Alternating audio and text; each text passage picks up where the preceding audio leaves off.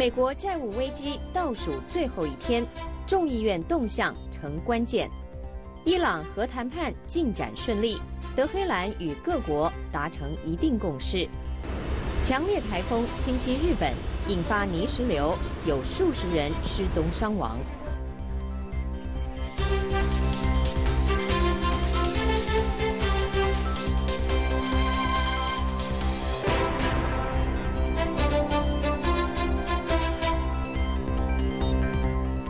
朋友们，晚上好！欢迎您收看今天二零一三年十月十六号星期三的 VOA 卫视，我是郑玉文。再过不到十六个小时，美国的债务上限即将要到顶了。美国的信用评级目前已经被列入了负面观察名单。国会两党到底能不能在最后期限前达成协议呢？稍后我们将有来自美国国会现场的报道。不过，首先我们就要来看看，在这危机的前夕，美国国会两党到底做了些什么。星期二呢，美国国会就结束美国政府的部分关闭，同时增加政府借贷上限的努力，仍然被继续的推迟。政界领袖还有经济学家都警告说，持续的僵局可能会对美国国内还有全球经济带来负面的影响。有关详情，下面我们先来看看 VOA 卫视的报道。美国国会众议院议长共和党人约翰贝纳星期二对记者表示，共和党人绝不会让美国债务违约。众议院共和党人提出了一个附带一定条件的新计划，将政府的借款权宽限到明年二月中旬，并且重新恢复政府正常运作。数小时后，两党领导人会议讨论结果认为，新的计划建议将不会获得国会足够的票数通过。对于世界最大经济体美国的政治不确定性，国际信用评级机构惠誉星期二将美国置于负面观察对象。有关官员说，如果不允许借更多的钱，十月十七日之后，美国财政部十六万七千亿美元的债务就有可能出现违约。众议院少数党民主党领袖南希·佩洛西说，一些债务是从共和党总统乔治 ·W· 布什执政期间积累起来的。这笔债务很多是布什政府时期的债务，他们不想支付这些账单。这不是未来会发生什么，这是已经积累起来的债务，你怎么躲得开呢？白宫发言人杰伊·卡尼说，在截止日期前不提高债务上限将成为一个危险的先例。一旦到了这个期限，你就进入了我们过去从来没有进入的领域，并向全球发出了一个信号：始终坚守按时支付账单原则的美国诚信出现了不确定性。这就是为什么从来没有越过这条线。今年诺贝尔经济学奖的三位获得者之一，美国耶鲁大学教授罗伯特·希勒对美国之音说：“国会两党都知道，美国违约将是灾难性的。我仍然认为违约不大可能。双方都知道那是个灾难，就像一场看谁先退却的游戏。两辆车的驾驶，胜者是最后转向的一方，他们通常不会撞车。”诺贝尔经济学奖获得者希勒教授表示。美国债务违约将会损害美国经济，但经济最终将会回到正轨。不过，违约已经损害了美国的声誉。美国之音 VOA 卫视报道。那么，我们知道，美国国会必须要在星期四前将美国的国债限额从目前的十六点七万亿上限呢上调，否则的话，美国将会面临债务违约的风险。而国际的信用评级公司惠誉呢，则在星期二宣布，由于美国国会对债线问题陷入了僵局。已经将美国的债性评级列入了负面观察名单。尽管危机是相当的紧迫，但是国会两党却再一次出现了僵持的局面，而且共和党内也出现了部分的严重分歧。美国之音记者杨晨呢，目前就在国会的现场，我们要请杨晨来报道最新的发展。杨晨你好，我想第一个反应就是啊，又来了哈，我又来了，再一次连线。昨天我记得我们在星期二连线的时候，跟我们谈到参议院的两党领袖达成了一个协议，大家当时还觉得好像有些希望了。对。但是现在推展到了众议院，关键就在众议院了。跟我们谈谈最新的情况。对，昨天我想说这个，如果你问我有一个什么关键词，就是乐观。那么今天这个什么关键词呢？昨天一天的发展是叫戏剧性的变化。嗯。对，那现在呃才早上八点多。我现在在的这个参议院的办公大楼已经非常一片繁忙的景象。就在几分钟以前，我们呃在节目开始之前，我刚刚好遇到了一位呃参议员，他是两位独立派的参议员之一，来自缅因州的恩格斯金参议员。啊，当时我就拦住他，问了他几句话哈，我说。参议员今天的情况怎么样？他说看起来很乐观，看起来很乐观。但是他说我是一个眼见为实的人，说等到我们最后就是看到这个呃参议院现在出来的这个最后的版本确实是达成协议，那我们才能相信是确实是达成的协议。那昨天发生的在众议院发生的这个变化呢，其实是出乎很多人的意料，因为我们从星期就开始说参议院已经快要出来一个最后的版本，就是说两党都能接受的。但是呢，当时呃，在昨天实际上是参议院的共和党领袖麦康奈尔有喊停，他说我要看一看我众议院的同僚，他们会推出一个什么样的版本。那众议院的呃这个共和党人呢，昨天是忙了一天。从一开始推出一个版本以后，说很多人说不接受，又后来又推出一个版本，后来还是不接受。那贝纳最后呃，这个众议院议长贝纳大概计算过，他可能还缺这么二十到三十票的这个支持，所以他后来自己就说取消了，把他这个计划拿到全体院会去投票的这个计划。呃，实际上很多人就是美国的媒体，今天的这个各大媒体啊都在评论这件事儿，有的人形容说。对于他来说，昨天是灾难性的一天。我们就知道，从他们这个呃，在商讨的时候，早上推出来的这个说，呃，给美给就是政府预算拨款到一月五号，然后给这个呃国债上限是到二月七号，这个基本上和参议院这个版本非常接近。但是它有两条，就是奥巴马医改，一个是推迟这个奥巴马医改当中，呃，向机呃医疗器械公司征税的这一条。那这个其实是非常有争议的，民主党是。是坚决的不同意的。还有一个就是说，取消对这个内阁成员，呃，就政府任命的这些政治呃内阁成员，还有总统本人，还有国会议员，说以后他们也要到这个医疗市场上，就是所谓的这个奥巴马医保的这个医疗市场，也去购买，像普通的美国人一样去购买这个医疗保险，政府不给他们这个补贴，那这个也是遭到了很多这个国呃众议院。很多甚至是这个共和党人的反对，所以昨天发生的这些事儿，其实是显示了共和党内部的有严重的分歧。有的人甚至说，里面有很多的派系，有三派人至少。所以最后贝纳就是看到这个，呃，大概他得不到足够的支持，最后就放弃了。但是其实这个事件，大家可能会看到说，是不是又陷入了这个僵局？也许很多人可能是觉得，其实这个他送出去的一个有一个另外的一个信息啊。不过昨天的这个行为，我我我觉得有一个。民主党的众议员 就是你们维吉尼亚州来的一个众议员，他评价这个共和党呃昨天的这个一系列行动呢，这个词汇当时有点强烈了。我们听听他是怎么说的，不过我觉得挺有意思的。嗯，有一种行为可以用某种精神疾病来形容，也就是不断自我伤害却又无法停止。我看了共和党提出的最新提案，就属于这种行为。对这个，他用的这些词汇是比较我们说这个 很富有色彩啊，意呃意识形态这个色彩啊，但是这也反映了，就是说昨天民主党人很多，包括呃这个各党民主党的领袖都出来批评说共和党人昨天的这个举动，而且因为为什么呢？还昨天白白的等于失去了一天，本来也许昨天啊早上星期二早上这个呃民主共和两党就可以参议院就可以达成协议，但是因为这个。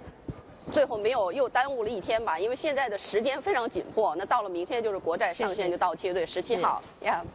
那么杨晨，我们知道你刚刚提到的，现在在众议院这个是可以说是一个关键点。那么最大的争议点可能还是在于奥巴马的这个医疗改革与这个预算案的这个牵扯啊。那是不是能跟我们谈谈，现在距离这个债务上限不到十六个小时了？那么在今天的这一天时间里面，国会方面可能会有什么样的进展？你能够为我们做一个简单的预测吗？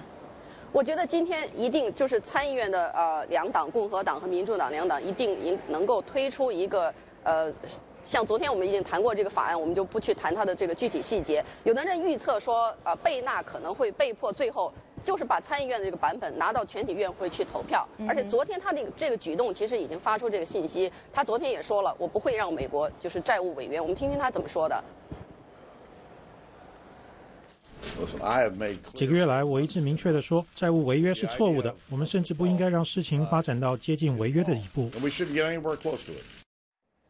说说贝纳最后要拿参议院这个版本，就是所谓的比较清洁的版本，就是没有很多有关奥巴马医保的这个内容，直接拿到这个众议院呃全体院会去讨论，说他应该这么做，而且他必须这么做，否则的话不是说昨天是对他灾难性的一天，可能今天是灾难性的一天。对，好的，我们非常感谢杨晨在国会为我们所做的最新报道。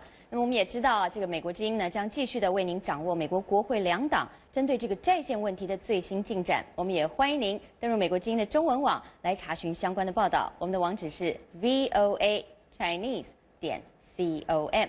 我们知道，虽然这个预算还有债线的问题是陷入了僵局，而美国联邦政府现在仍然是部分关闭的。不过，还是有好消息传出来，那就是美国的一些最著名的国家公园重新开放了。主要呢，就是这些公园所在的几个州政府，他们认为，与其继续的关闭他们，不如州政府自己出钱让这些公园运转起来。有关详情，下面继续是美国经记者丽萍在华盛顿的报道。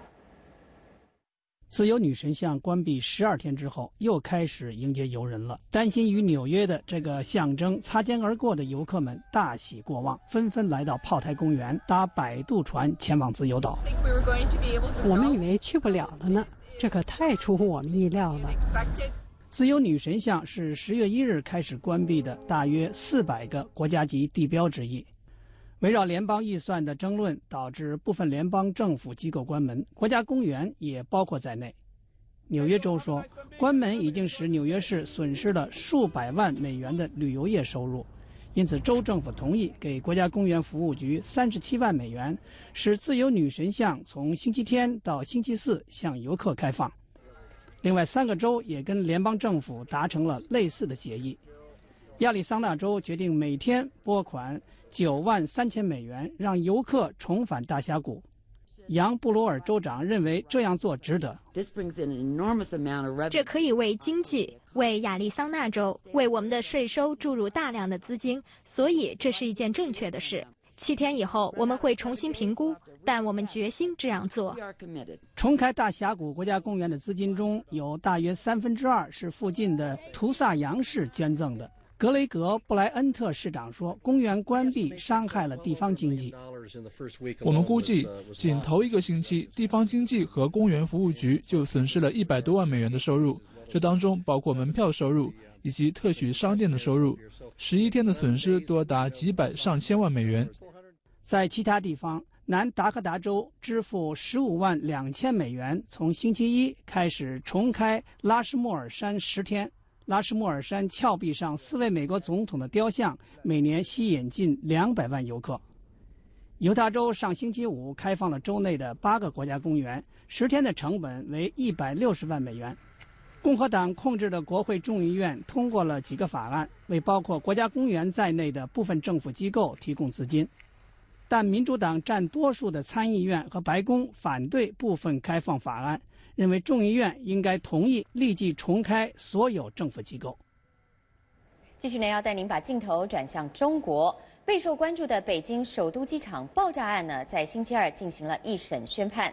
山东访民季中兴以爆炸罪被判处了有期徒刑六年。尽管判决书说呢，这已经是从轻量刑，但是包括季中兴的律师还有家属都认为这项判决过重，他们无法接受。我们现在呢，通过连线季中兴案的辩护律师刘晓元，还有季中兴的哥哥季中吉，来跟我们讨论一下有关季中兴案的情况。我们欢迎两位参加我们的节目，欢迎您。刘律师，您在线上吗？啊，我在，主持人你好。那么季中吉先生，您也在线上吗？对，是，你好。那么季中吉先生，我首先就想要先请教您啊，我们昨天大家都看到了这个新闻画面，季中兴躺在病床上。聆听宣判呢？那么大家也想知道季中兴他目前身体的状况如何？季先生，哎，哎，是您刚刚听到我的问题吗？哎，我们想要了解一下季中兴他目前身体状况是如何？身体状况现在还是下肢，他本身就是说下肢不能动，现在缺了一只手，他现在还不能坐轮椅，只能躺那个推拉床上头。嗯哼，那么在昨天聆听到判决六年的有期徒刑之后，季中心的反应是怎么样？那么包括您和家人有什么样看法？是不是已经在考虑要上诉了呢？我们家人是不接受。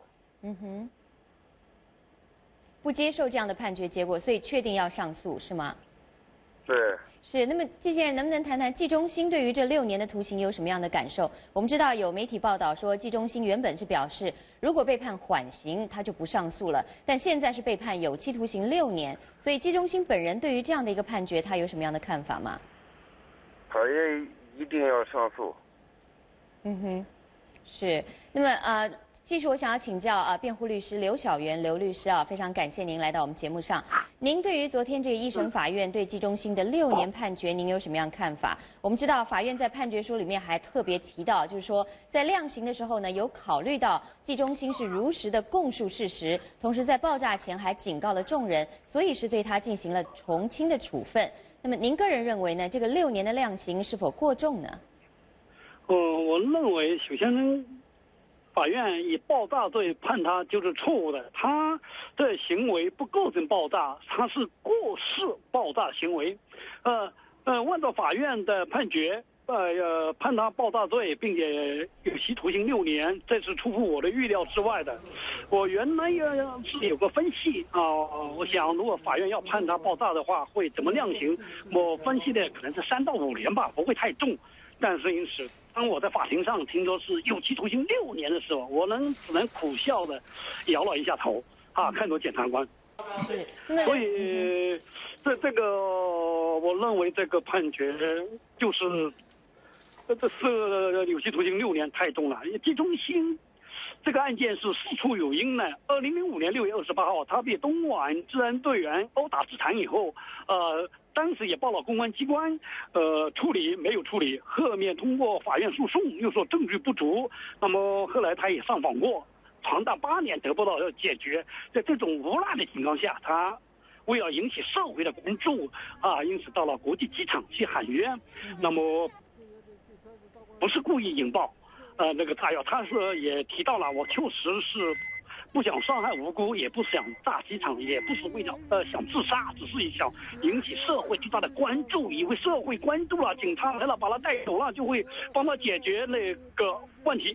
是，如今他的问题还没有得到解决，自己的手又炸断了一只，所以一审法法院的判决中提到了民众维权要什么通过合法的呃有的途径、有序的途径、理性的途径，我想。季中兴当年都走过，对吧？他报公安机关处理是合法的，后面法院起诉我也是合法的。上访他也没当年也没有过激行为，这个程序走完了以后，他确实是无路可走了，闭庄，这个走上这个路了。那么在季中兴是否上诉，在当庭的时候他就说我考虑一下。那么九月十六号第一次开庭，呃之前我会见过他的时候，曾经给他聊到。聊到将来要判你，呃，判刑是否上诉的问题，他当时说判缓刑就不算了，就回到家里有父亲照顾就不上诉了。判有期徒刑他就要去上上诉。嗯哼。那么昨天家属到了律师事务所，在呃和我们律师事务所签订了协议，由律师事务所为他们提供免费的法律帮助，呃，要再指派我担任集中心的第二审辩护人。那么今天下午我去会见集中心，但是。没有电脑集中心。首先，我今天下午很早就到了朝阳区看守所，呃，要开一个会见证明集中心有有病是关在公安医院和第二看守所在一起。那到了第二看守所才下午三点多钟，他就说找不到警察，把他从那个病房的楼上推下来让我会见。后面我找了检察官，检察官找了所长投诉，那么警察下来态度还是很不好，但是他们仍然说今天。你没办法把季中兴呃把他推出来让我律师会见。后面我说他家属要上诉，他可能自己也会上诉。我写好了上诉状啊，还有他要起诉广东呃龚文清，那个公开他当年殴打致残案的那个复案件的复查结论。他不公开嘛？呃，要起诉，最后他们说只能用他们的工呃里面的工作人员警察哈，把我的这材料带上去，拿到呃上面去，由他们签字。好的，刘律师。最后我那边等他们签好了字。好的，刘律师，请您是，请您在线上稍后，我们或许待会再回来请教您一个问题。不过我想先请教季中心的哥哥季中吉先生，因为我知道您现在在离开北京的路上啊，所以可能通话比较不方便。我想最后请教您一个问题，刚刚刘律师也提到了，就是季中心当年在广东省啊所说的这个被殴致残案，广东省还有东莞市政府都说过会进行复查，可是到现在都没有任何的结论，能不能简单谈谈作为家属您有什么样的看法？我们就是对这个事情事情不满，因为啥不满？他这个本身答应给我们的律师，就是说以前说过一句话，说那个他们复查出来，就推到九月十三号一直到十六号，哎，他说在网上公布，公开我弟弟的事情，嗯哼，呃，被打那个真案，呃，完了之后，给我们刘律师发了一封信，说这个就不属于这个他们公关是啥部门，我们不我是不懂的。完了之后说没法公开，这叫啥个？因为啥没法公开？他们一直到现在还没给我们一个回答。是。那么最后我想请教刘律师啊，我们大概只有二十秒左右时间，对于即将进行的二审或者您上诉之后进行二审，您的态度您乐观吗？对于二审是否可能改判，您的看法简单的谈一谈。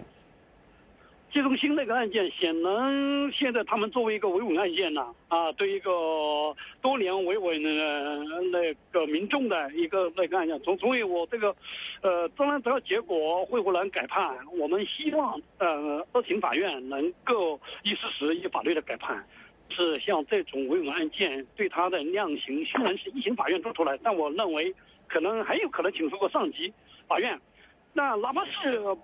改的改变不了，但是上诉也是被告人那个合法权利，也是表明被告人那个态度。是的，好的，我们非常感谢刘晓元律师以及季中吉先生接受我们美国之音的专访。那么美国之音也将持续的为您来追踪报道有关于季中心案的发展。欢迎您锁定美国之音的广播电视各界节目，也欢迎您登入美国之音中文网来查看我们的相关报道。我们的网址是 voa chinese 点 com，请您休息一下，我们马上回来。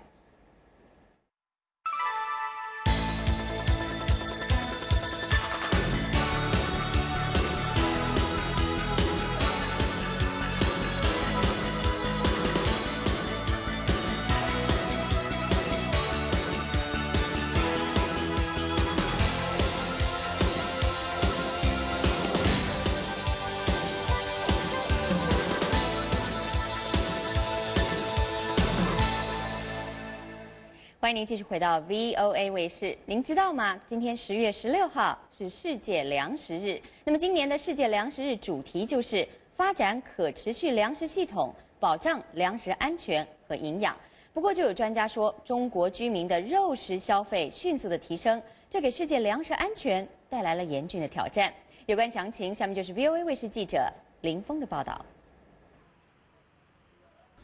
联合国粮农组织从1981年起，把每年10月16号定为世界粮食日，旨在促进粮食生产，鼓励国家之间技术合作和消除贫穷国家的饥饿问题。今年世界粮食日的焦点是发展可持续粮食系统，保障粮食安全和营养。然而，近年来世界粮食价格的上涨，给大多数欠发达国家解决本国人口的温饱问题构成严峻挑战。世界粮食价格从2006年开始就不断上涨。实际上，粮食价格从那时算起已经增长了一倍。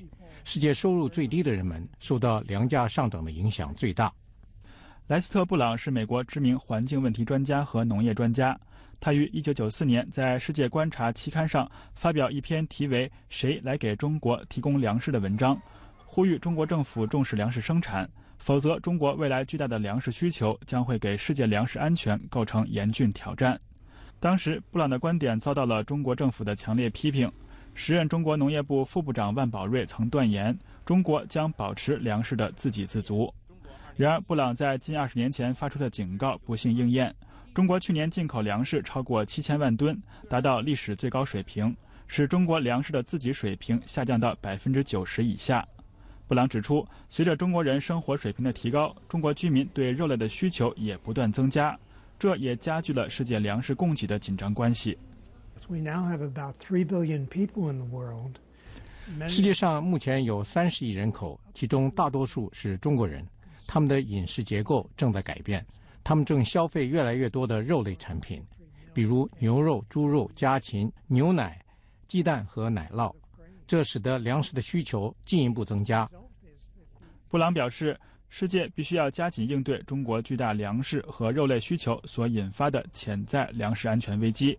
但他指出，粮食安全是一个世界性问题，需要各国合作解决。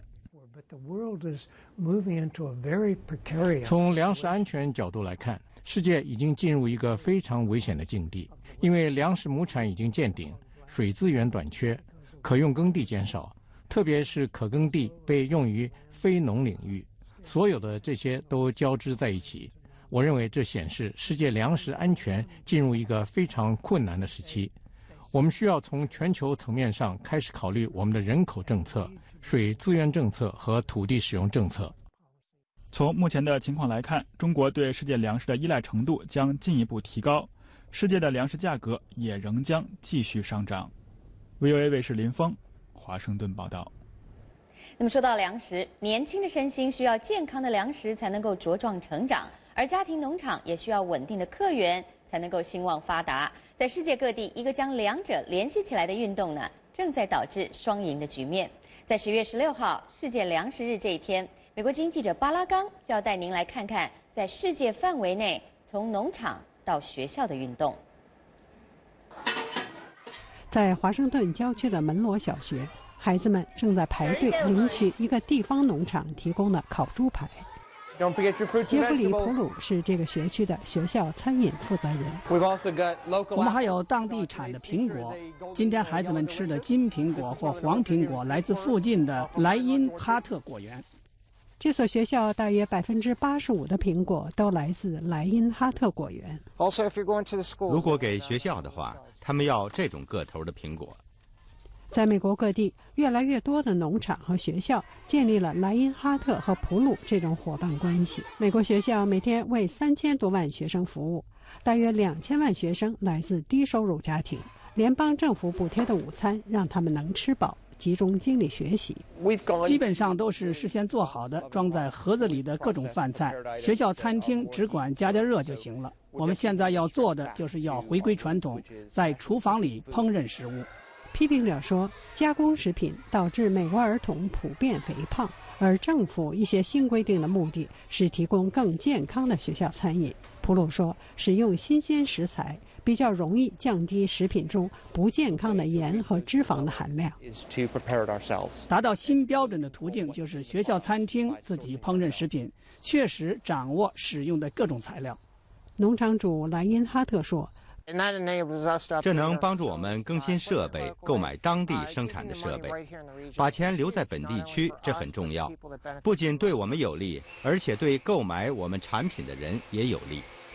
把钱用于地方经济，同时为当地中小学生提供新鲜食品，显而易见，这就是为什么从农场到学校项目从1997年的六个州扩大到了今天所有50个州。但是，世界粮食计划署的卡门·布尔瓦诺说：“美国并不是这个运动的领头人。巴西是最成功的国家。巴西总统罗拉·达西尔瓦因为他的零饥饿脱贫计划而荣获国际表彰。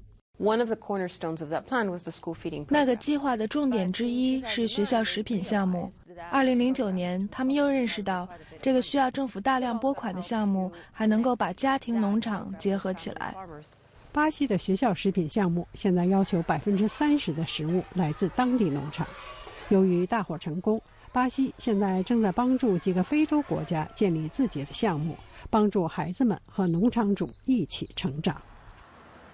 好，那么稍后第二小时呢，VOA 卫视要继续为您播出的是时事大家谈节目。那么今天主持人赵婉成已经来到我们节目的现场，欢迎婉成，欢迎，谢谢。是我们今天要谈的这个两个讨论主题，我知道这个其中有一个主题，我想中国的民众很关心。不过我们先来看看第一个主题，好像是跟经济贸易有关。没错，因为有最新一份呃新的报告是美国企业界做出来的，就讲到说这个美国的企业对中国这个投资热情啊是在减弱了，而且还有数据显示，就是说未来一年想要。扩大对华投资或者是经营规模的公司数量在减少，比例在减少，而且呢。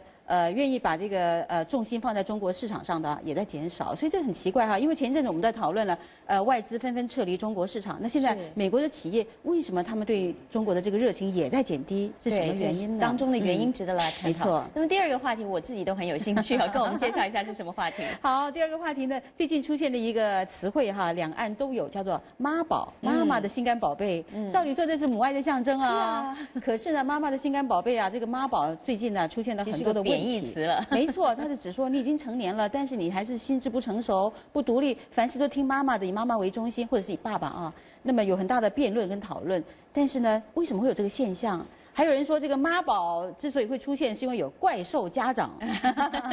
确实，从以前的直升机家长到恐龙家长，有各式各样的家长。不过，确实这个妈宝爸宝的问题哦，很多人都在谈。我们非常期待稍后的讨论。谢谢婉成，不客气。那我们也请观众朋友们持续的锁定 VOA 卫视，收看我们稍后第二小时的时事大家谈节目。请您休息一下，我马上回来。接触信息的脉动。感受时代的心跳，持续可靠的消息来源，平衡客观的新闻理念。我是樊东明，欢迎收看美国之音 VOA 卫视。拒绝偏激与炒作，倾尽全力去做。传媒精品，全新打造唯信唯实新闻天职。美国之音欢迎您回到 VOA 卫视，继续我们来看看来自日内瓦的消息。伊朗还有六个世界大国的外交官呢，星期三继续的讨论有关结束伊朗核项目十年对峙局面的方案。有关详情，下面就是 VOA 卫视的报道。双方都对星期二在日内瓦举行的首日谈判表示赞扬。伊朗外交部长阐述了一项新方案的技术问题，力图让国际社会相信。其核项目是用于和平目的。我们不想继续在黑暗和不确定中行进，也不想对未来抱有疑虑。谈判应当有明确的目的、路径和时间框架，这样我们才能在一定的时间框架内实现不同的步骤。此次在日内瓦举行的谈判是较温和的鲁哈尼今年六月当选伊朗总统以来的首次，也被广泛视作解决伊朗核报复引发的对峙局面的一个多年难得的最佳时机。美国、俄罗斯、中国、法国、德国、英国要求伊朗证明他没有开发核武器，而德黑兰方面则争取国际社会减轻为迫使其停止浓缩铀活动而实施的制裁。美国之音 VOA 卫视报道。继续，我们看看，在中国东部浙江省的民众呢，他们抗议当局领导抗洪不力，警察逮捕了几名的抗议者。中国官方《环球时报》在星期三报道说，这些抗议者因为极端行动而遭到逮捕，这包括了向警察扔石头，还有推翻政府车辆。一共有数千名抗议者呢，星期二聚集在浙江余姚市政府外面，当局出动了几百名的特警，还有武警。在社交网站上贴出的照片显示，有些抗议者遭到了殴打，他们头部出血。不过，许多的照片还有相关评论，在后来都被网管删除了。那么，继续我们看看来自日本的消息：一场猛烈的台风正在日本太平洋沿岸地区向北移动，给这个地区带来了狂风暴雨，并且引发了泥石流，造成至少十三个人死亡。台风尾帕在东京以南的周防大岛造成的损害是最为严重。官员说，当地几所房屋被毁，至少五十人失踪。台风在星期三上午扫过东京时，造成了公路交通中断、火车停驶、航班被取消、学校关闭。而东京市本身看来没有受到太严重的损失。继续，我们看看星期三呢，在柬埔寨红色高棉统治的幸存者挤满了金边的一个法庭，他们要旁听对两名前红色高棉高层领导人庭审的终结陈述。农谢还有乔森潘，因为他在上个世纪七十年代红色高棉统治时期的所作所为，而被控犯有了种族灭绝罪，还有反人类罪。红色高棉被指要为将近两百万柬埔寨人的死亡来负责。农谢还有乔森潘都已经年过八旬了，他们星期三在联合国所支持的法庭上露面。那么预计终结陈述将会持续到十月底，有关方面估计呢，宣判将会在明年的上半年才会进行。那么以上就是这个小时的国际新闻，稍后回来，中国媒体看世界主持人海涛要为您介绍《人民日报》最近有一篇颂扬中国共产党的文章，请您不要错过。休息一下，我马上回来。新闻永远滚动，获取美国之音新闻，弹指之间，随手可得。美国之音登场 Google Currents，在 Google Currents 搜索订阅美国之音，获取美国之音多媒体新闻，不管在线离线，既迅速又方便。现在就在您的智能手机或平板电脑下载 Google Currents 应用程序。详情请上美国之音中文网。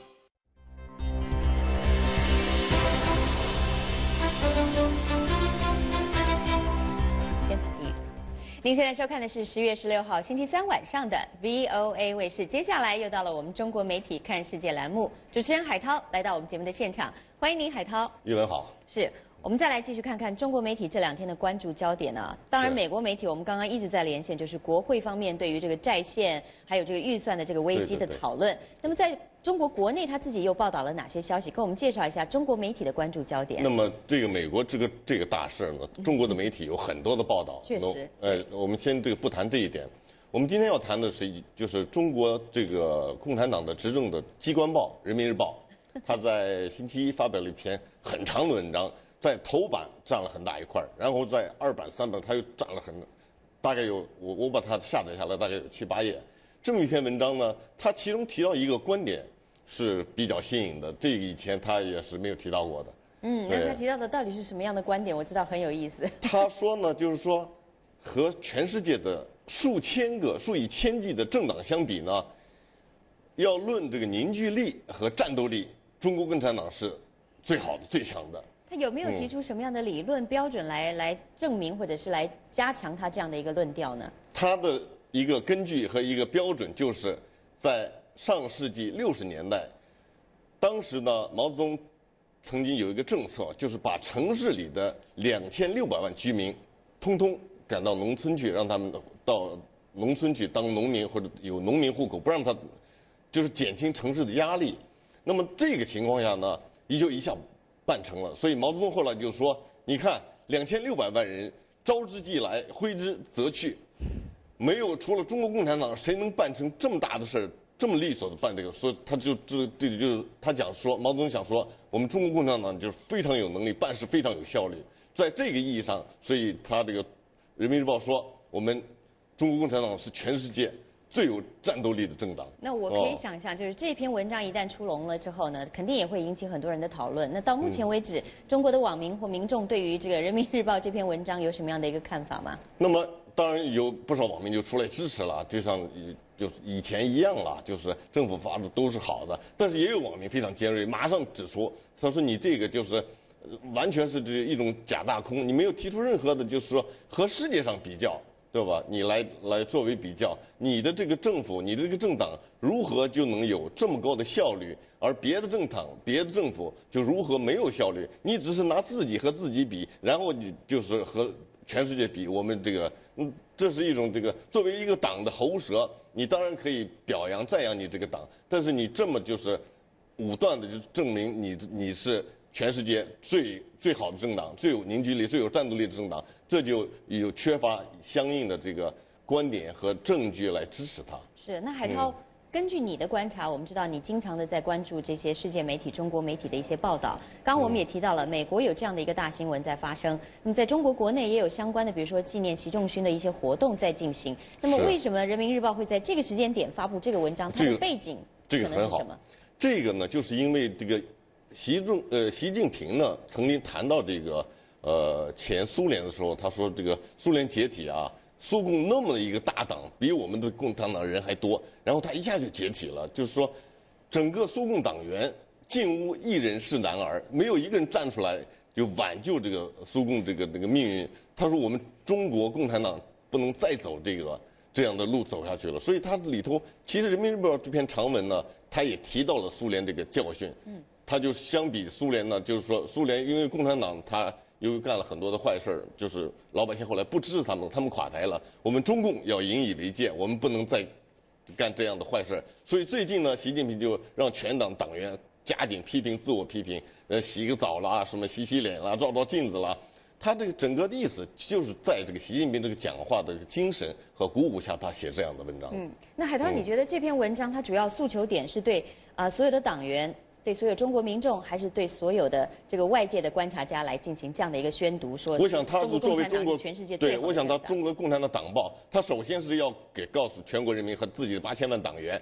其次，因为作为中中国的人民日报呢，海外都在看它，对，所以它作为一种这个中国共产党的一种对外的宣传的一个纲领，它也让全世界知道我们中共现在是如何自己来看自己的，自己给自己定位的。我们现在自己的定位就是这样，我们是全世界老大，我们全世界第一。非常有意思。那么最后，我想我们还有一点时间，跟我们谈谈对于美国现在政府面临这样的一连串有关债信、有关预算的这样的一个危机啊，中国媒体又是怎么样来看？他们发表了很多的观点，比方说，他们就说很多人认为就是现在中国政府必须要关注这个美国这个债务问题和这个呃，因为中国是几乎是美国最大的这个国债的这个持有持有者。如果中国政府在这方面如果一旦吃亏，那样吃亏将是很大，对中国的经济都造成的影响都是不可估量的。所以中国媒体呢，最近的确也发表了很多的文章，谈这方面的情况。好的，我们非常感谢海涛。那么，如果观众朋友您想要了解更多有关中国媒体看世界的栏目内容，我们欢迎您登入美国之音的中文网，网址是 voa chinese 点 com。也请您休息一下，稍后回来，VOA 卫视还有更多内容，我们马上回来。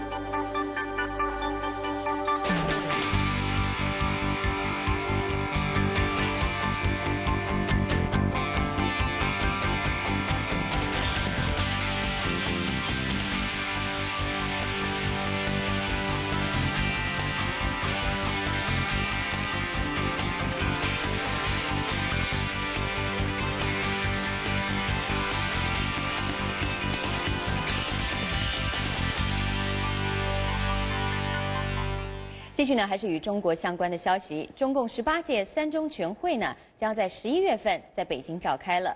外界对于这次三中全会可以说是寄予厚望。他们认为，习近平、李克强政府可能会在这次会议上公布改革的蓝图。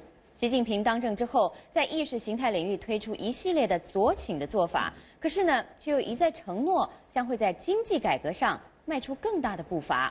习近平在政治上保守。经济上放开的这种正左经右的做法，它到底能够走多远呢？在今天的中国大变革里，我们的记者就要为您进行探讨。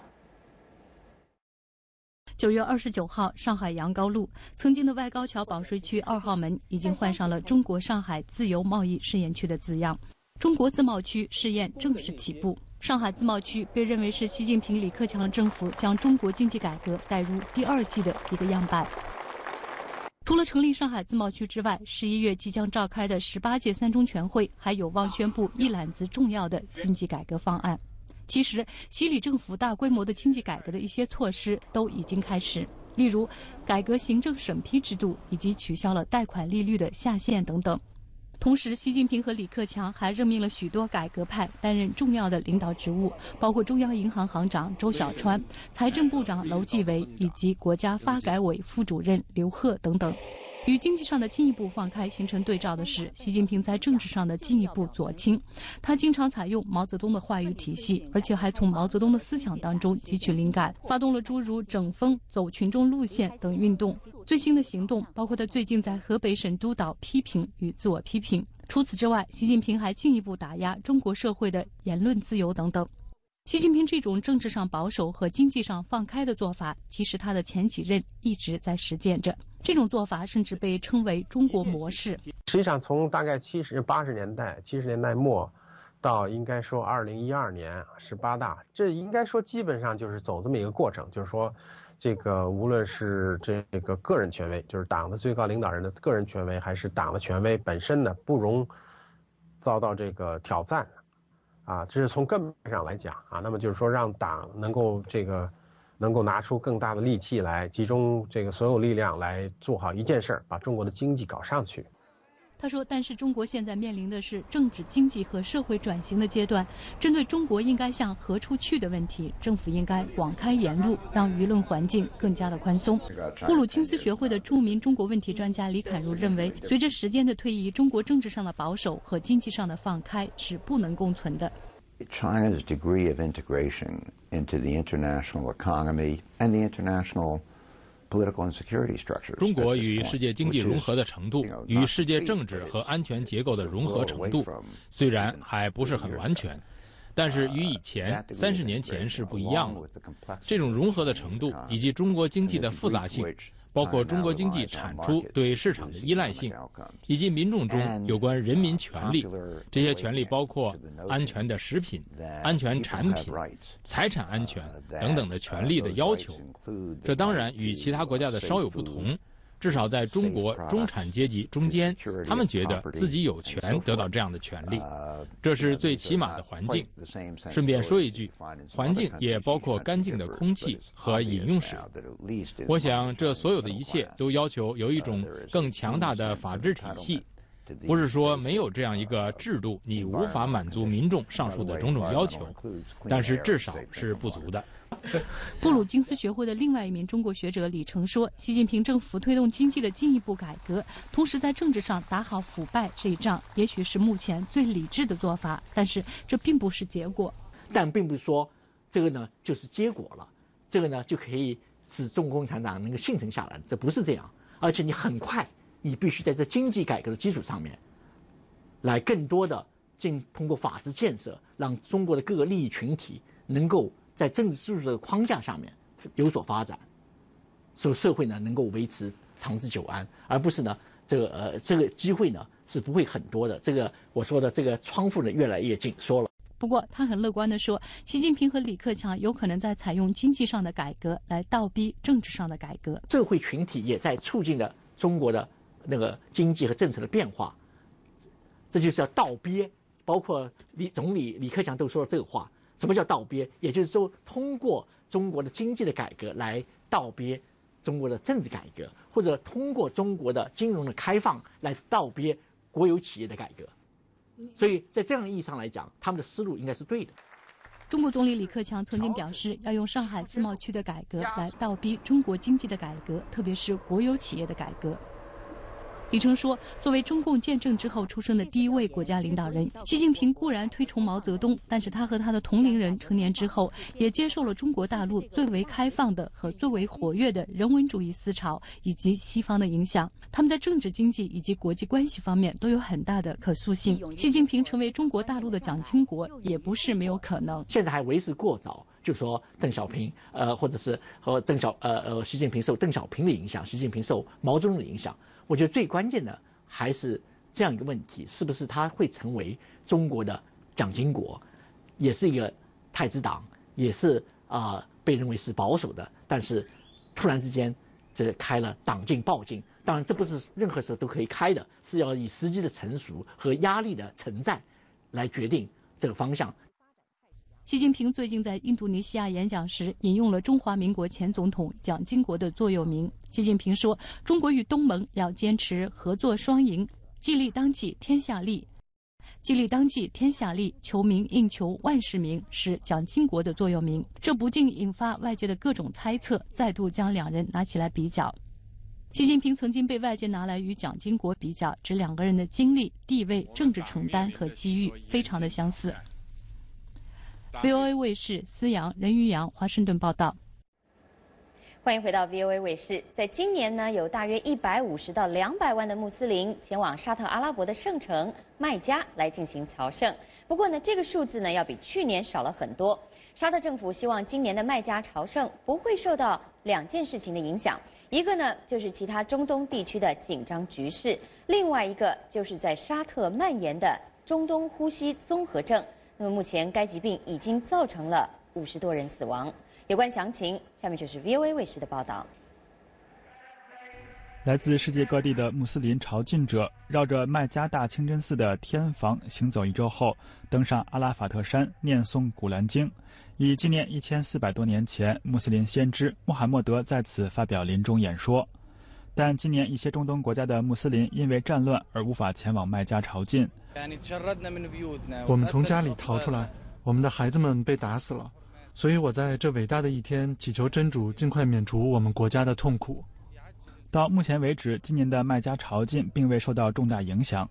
苏格兰反恐专家斯蒂芬·维尔迪甘斯通过 Skype 对美国之音说：“绝大多数去朝觐的人，很明显是出于宗教原因，他们和其他穆斯林结伴而行，表达他们的信仰。”参加各种的宗教活动，即使没有政治因素，管理这么多朝觐者也是一个非常艰巨的挑战。前几年的麦加朝觐都发生了踩踏事故，一九七九年还发生了恐怖袭击事件。今年在海湾国家流行的一种呼吸道病毒，让很多朝觐客望而却步。这种病毒已经造成沙特五十多人丧生。大清真寺的扩建工程也让沙特政府决定减少签证发放数量。维尔甘迪斯表示，沙特政府仍将面临很大压力，给尽可能多的穆斯林发放签证。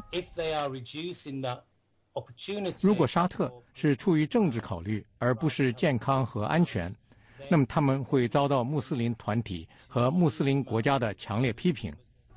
麦加朝觐将在古尔邦节那天结束，世界各地的穆斯林将以聚餐和送礼的方式欢庆这一节日。那么，在美国首都华盛顿的政治人物，现在可以说成了全民公敌了。在美国，有许多的民调都显示，民众对于共和、民主两党的议员，甚至奥巴马总统，可以说是多所责难。那么，在一向以开放、自由而著称的美国西岸好莱坞，民众的反应又是如何呢？美国之音记者国福就在最近采访了几位好莱坞的街头艺人，我们一块一块来看看下面的报道。美国联邦政府部分关门进入第三周，美国国会两党仍未达成预算协议。最新的民意调查显示，把关门的责任归咎于国会共和党、民主党和美国总统三者的比例分别是七十四、六十一和五十三个百分点。这些政治舞台上的风云人物，在好莱坞街头舞台的艺人眼中是什么样的评价呢？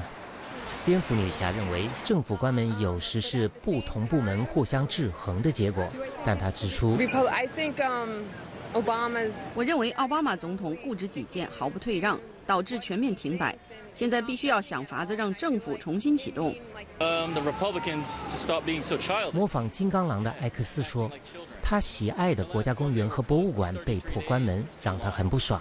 他归咎于共和党的国会成员行为幼稚。艾克斯非常夸张地说：“我想所有的共和党成员都该尝尝这些不同的滋味。”恐怖片《鬼蛙恰奇》的主角恰奇表示：“政府关门似乎是他们个人意气之争的结果。”好像他们没有法子避免情绪化。以电影《加勒比海盗》里的杰克船长造型出现的艺人认为，政府和国会都要负责。他说：“他们是制定规则和法律的人，所以他们要为问题负责。是谁主政？是共和党还是民主党？”并没有什么区别。迈克尔·杰克逊的模仿艺人表示：“不仅是共和党的错，民主党也有错，因为他们在玩弄政治手腕，看谁占上风。但我们应该顾虑到人民，必须付出一点，才能得到一些。两党必须协调合作。”蒙面侠佐罗显然有一肚子气。他指出，美国是个民有、民治、民享的国家，政府不应该让人民的日子难过。佐罗说：“坐在办公室里的肥猫政客，给我记住，你们下台会跟你们上台一样快。”也有艺人无意选边站，变形金刚的大黄蜂表示：“政府关门只有坏处，不会有任何好事因此发生。”也许几天或者几星期后重新开门，我不知道，顺其自然吧。该来的就会来，我连想都懒得想。来自德国的移民蝙蝠侠指出：“政府关门，政治照旧，他们会解决。至于对我这个街头艺人来说，关门与否对我没有分别。”奥巴马医保是争执的重点。美国队长说。奥巴马医保是最糟糕的主意。我们应该要遵节支出，而不是花费更多，超过我们的负担能力。我属于反对医保的一方。蝙蝠侠则表示：“Well, I'm from Europe：“ 我是欧洲移民，我认为医疗保险是一种权利，而不是权益。奥巴马医保虽不完善，却是向正确的方向迈进。”在《查理和巧克力工厂》里的主角汪卡说：“我们美国人必须团结一致，才可能成为世界领袖。如果我们连自己的政府都控制不了，别的事情更做不成了。”《加勒比海盗》里的杰克船长搬出了电影台词做结论：“说实在的，你对那些城市的人可能得更小心。”因为你永远料不到他们会做出一些想象不到的蠢事。好莱坞街头车水马龙，热闹如常。中国游客李先生表示：“我感到很吃惊啊，因为美国政府关门，他们照样一切还是正常的运转，所以我感到非常震震惊的。在这造梦的工厂，目前一切看来还是蛮美好的。以上是美国之音记者国福从洛杉矶发来的报道。节目最后呢，又到了我们的 OMG 美语时间了。今天白洁要教大家怎么用美语来说一些美国流行的小游戏。大家好，欢迎来到 OMG 我是白洁。星期一到星期五，我每天都会播出一个节目，一起来学最新的、最地道的美语。我们今天一起来看看怎么用美语说美国人和中国人都喜欢玩的小游戏。Truth or dare? Truth or dare? Truth or dare? Truth or dare? Truth or dare? Truth or dare? Truth or dare? 真心话大冒险。如果你选择 truth，你就要真实回答一个问题。那如果你选择 dare 的话，你就要做一件事。OK，白姐，It's your turn，truth or dare。好啊，白姐，该你了。真心话或者大冒险啊、uh,，truth 啊、uh,，真心话。OK，OK，truth，all、okay, right。The question is, when was your first kiss? 好啊，好啊，真心话。你的问题就是你的初吻是什么时候？呃，我我，Can I change to dare now？呃，现在能换成大冒险吗？All right, here's what we got. I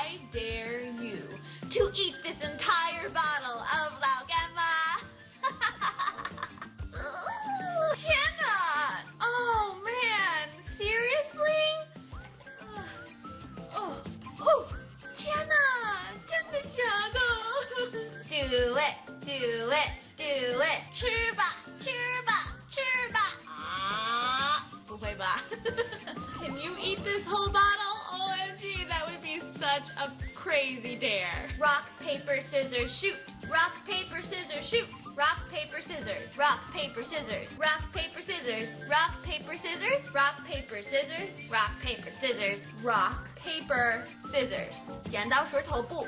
Best two out of three. Best two out of three. Best two out of three. Best two out of three. Best two out of three. Best two out of three. 三局两胜. Rock, paper, scissors 的规则就是 rock beats scissors. Scissors beats paper. Paper beats rock. 石头打剪刀，剪刀剪布，布包石头。好，我现在要和正在观看 OMG 美语的你来一次 Rock Paper Scissors 的比赛，怎么样啊？OK、okay, two out of three wins. OK, are you ready？准备好了吗？一二三，开始！Rock paper scissors shoot. Rock paper scissors shoot. Rock paper scissors shoot. Did you win? coin toss. Coin toss. Coin toss. Coin toss. Coin toss. 扔硬币. Call heads or tails. Call heads or tails. Call heads or tails. Call heads or tails. Call it heads or tails. Call heads or tails. 选择硬币的正面或者反面。Let's toss a coin to see who gets the last cookie. 我们扔硬币决定谁吃最后一个饼干吧。Sure. 啊、uh,，you call heads or tails? 好啊，你选正面还是反面？Heads. 正面。Okay, here we go. One, two, three. Uh, how about uh, best two out of three? 啊、uh,，这个其实是三局两胜的。Come on, I already won！ 拜托，我已经赢了。好，It's your turn，请用英文写个评论告诉我，你在玩 Truth or Dare 的时候，你被问过最囧的问题是什么呀？好，以上就是今天的 OMG 美语，我们明天见，拜拜。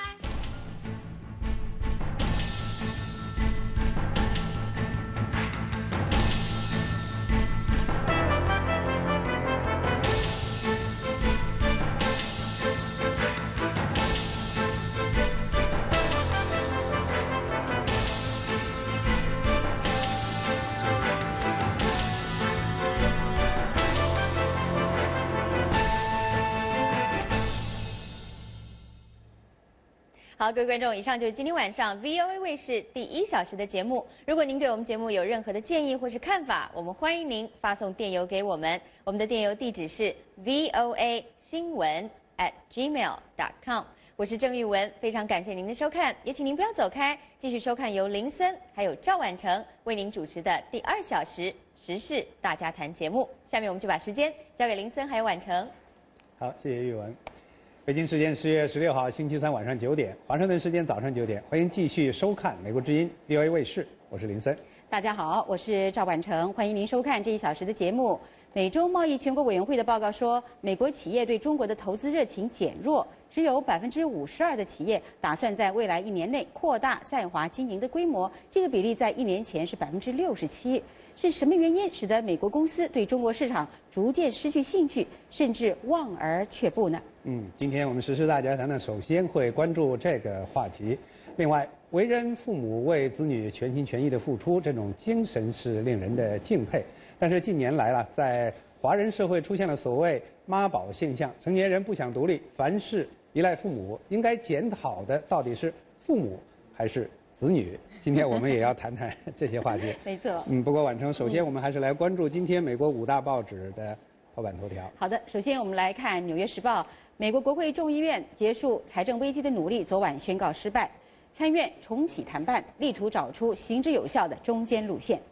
接下来我们来看《华盛顿邮报》，美国众议院有关结束财政危机的方案得不到保守派的支持，参院的领袖们重启谈判，美国的政务的。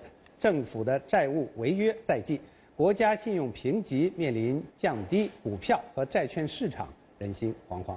近日，《美国报》美国参院重新商议解除财政危机的方案。洛杉矶国际机场雇员因为涉嫌干冰爆炸案被逮捕。伊朗同意国际社会突防其核设施。嗯，接下来我们来看《华尔街日报》。美国国会参议院因为保守派的最后反对而耽误了一天，财政危机让美国的经济大国的形象大打折扣。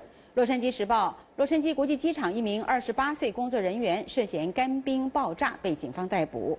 美国国会众议院议长贝纳提出的预算妥协方案没有获得他的共和党派议员的支持，参院方案将成为快速解决危机的唯一途径。嗯。以上就是美国五大主要报纸的头版头条。接下来我们继续关注美国啊债务危机的问题。美国参议院两党领袖在一个重要的期限临近之前，继续就一项旨在结束政府关门和提高债务上限的提案进行辩论。之前众议院星期二搁置了对一项修正案的表决。参议院民主党领袖李德和共和党领袖麦康奈尔就一项提案进行了磋商。提案同意把政府开支延长至一月十五日，并把政府举债的上限暂时提高有效期到二月七日。美国参众两院必须在十月十七日星期四之前通过这一议案，因为美国财政部说，美国十月十七日之后有可能因为举债上限而出现国债违约。众议院的共和党领导人搁置对一项修正案的表决。此前，经过众议院共和党人内部磋商。他们显然发现这项议案不可能在众议院获得足够的支持，而且不可能在参议院获得通过。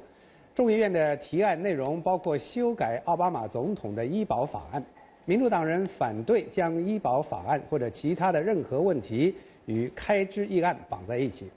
星期二，惠誉国际信用评级公司把美国信用评级列为负面观察名单，这意味着该公司发出警告。他们有可能下调美国政府的三 A 信用评级。奥巴马总统星期二在纽约接受电视采访时，敦促议员们抛开政治，停止伤害美国人民。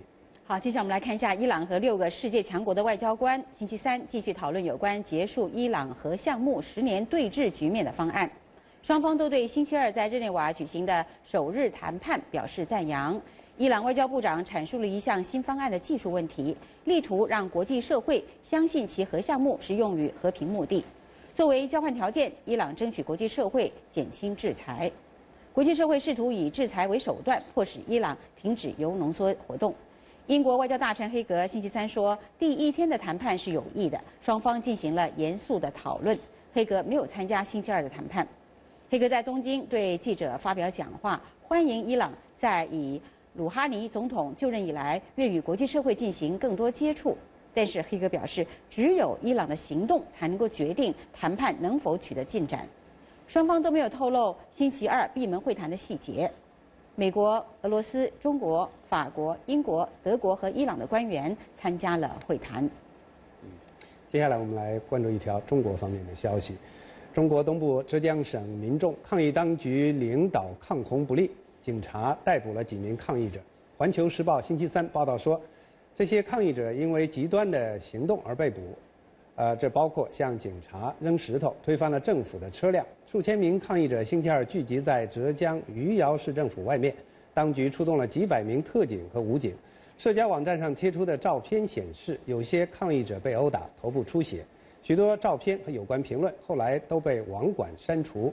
浙江省的共产党官员呼吁居民克制，不要采取极端行动。他说，当地官员正在全力以赴地抗台风救灾。浙江上周遭遇台风菲特袭击，发生了几十年来的特大的洪水，数百万人断电，损失高达几十亿美元。中国各地民众越来越频繁地举行抗议活动，抗议贪污腐化和工业污染等问题，对政府的政策表示不满。嗯，我们下面一则新闻还是关于台风啊。日本近十年来最强大的台风星期三沿着海岸呼啸北上，沿途带来猛烈的暴风雨，并且造成泥石流，造成至少十七人丧生。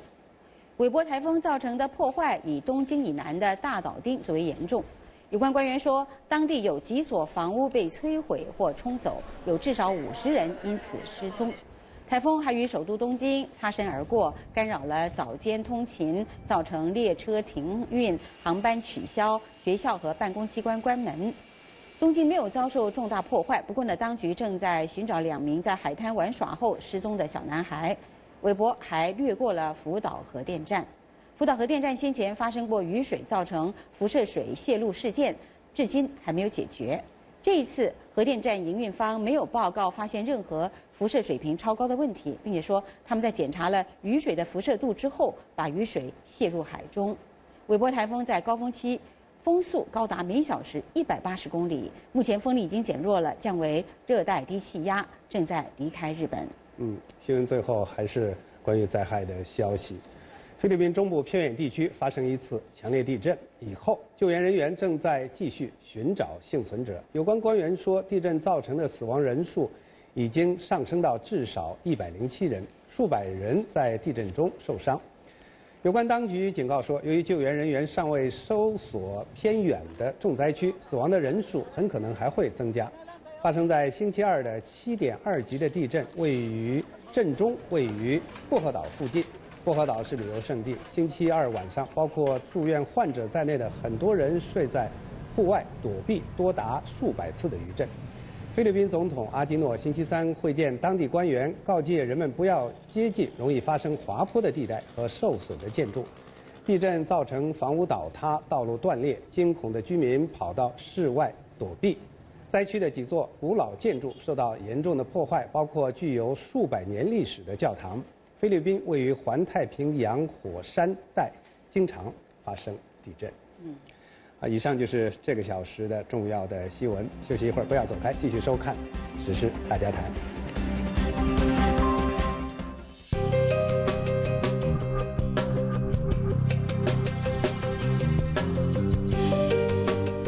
This is two minutes here.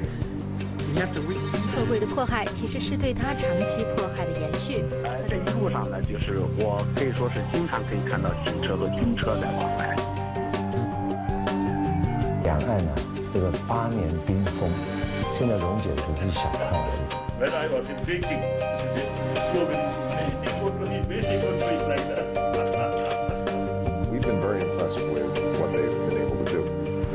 there's nothing you can do. 但是，只要女性参加直接战斗的事实得不到法律的承认，至少能让我们去香港这样的地方。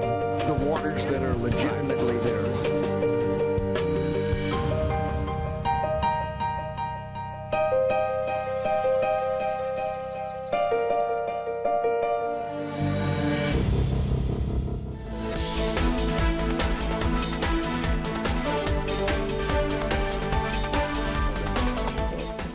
继续收看《美国之音》VOA 卫视。现在是时事大家谈的时间。美中贸易全国委员会的最新的报告说，美国企业对中国的投资热情减弱。这家美国非政府组织的调查报告还显示，把中国列为最重要海外市场的公司的数量继续的下降。今年仅有百分之十五的受访公司把中国列为最重要的海外市场，去年的这一比例是百分之二十二。同时，仅有百分之五十二的企业打算在未来的一年内扩大在华经营的规模，而这一比例在一年前是百分之六十七。那么是什么原因使得美国公司对中国市场逐渐的失去兴趣，甚至是望而却步呢？VOA 卫视记者林峰呢一直在啊报道这些发展。今天我们请林峰来啊做一些详细的介绍。嗯，刚才我们说的就是这个美中贸易全国委员会的这个最新的这个年度报告，应该是上个星期嗯啊发出的。嗯，实际上在。几个星期以前就有一些说法，说现在这个在中国的这个外资都纷纷要逃离中国了。那么这一次，美中贸易全国委员会的这个报告是谈到了说，美国企业嗯在中国市场它所面临的有十大的挑战。嗯，那么呢比简单的介绍一下都是哪些？实际上。这个关于中国投资环境的这个调查报告，实际上是很多的这个机构还有国际组织都在做。那么我们都知道，不久前就是说，呃，年初呃年中的时候，五月份的时候，这个世界世界银行也做了一个就是说世界范围的一个投资一个排名。那么当时中国排名方相当的靠后，是百分之九十，呃是在第九十多位。那么引引让这个中国政府相当的不满，甚至一度提出要。要让这个世行把这个把这个排名给它完全取消掉，不要再做这个排名了，对中国影影 形象不利。那么当时就提出两大挑战，一个就是说腐败问题，还有一个就是说这个这个。呃，这个中国这个政府政策的这个缺乏透明度是两大挑战。那么这次这个美中贸易全国委员会，他们实际上是一家非政府组织，特别是关注这个美国企业在中国的这个境况，还有他们的呃在中国经营的情况。那他呢是列出了呃根据对所有的这些它的下边的这些成员企业，大概有两百多家企在华经营的企业，进行了年度每年做一次这个问卷调查。那么来得出了一呃得出了一些一系列结果，它其中就谈到有十大这个挑战，也就是说十大不利因素限制这个美国企业在中国的这个发展。呃，我们就看看到这个最最引引人注目，就是说这个中国在中国经营的这个成本是上升，这是他们列列为第一位的。第一位的，这是很值得关注。那么我们知道这个成本上升也包括这个人工的费用，我们都知道这个现在。中国这个劳工的这个呃成本是每年都在提高，呃，就举个简单例子来看，就是苹果的这个最大的这个供应商这个富士康，它呢就是因为这个这个成本问题啊，它已渐渐的把它在沿海地区的这个工厂，它慢慢慢放到这个中国内地去，也就是来减减少这个开开销。除了这个人工成本上涨以外，中国其他的这些成本，包括呃租金啊、厂房啊。还有其他一系列这个开销都是在上涨的，所以这个是呃这份调查报告列为最大的这个挑战。呃，那么第二个就是说也很有有趣的是这个竞争，他认为这个中国和这个中国公司的中国企业竞争也是也是一个相当艰巨的挑战。第三个就是说这个行政审批，呃，这个行政审批也包括这个呃申，比如说申请呃申请执照啊，申请专利啊。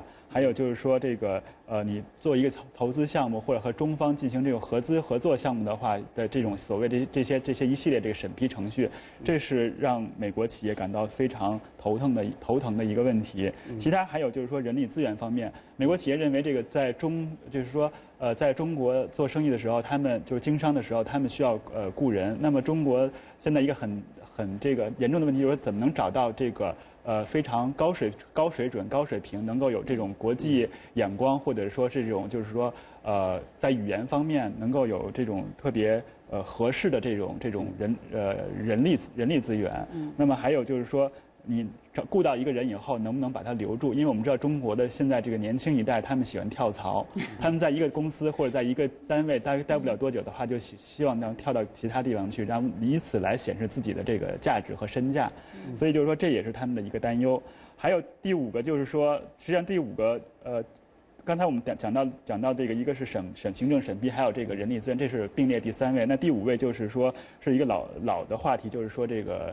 呃呃知识产权保护问题。我们都知道，中国的知识产权问题一直受到呃世界呃特别是美国公司和美国政府的一个诟病。他们就是说，那么现在我们发现这个新的这种环新的趋势就是说，呃。呃，已经不像过去啊，过去我们一说在知识产权保护，就想到这个中国的盗版电影啊、盗版软件之类。现在的话，就是更形成了一种，就是说，啊，去盗用一种思维方式，呃，这个运作方式，呃，盗用这个美国企业的一种经营模式，还有就是说，呃，去完全照搬他们的一种设计。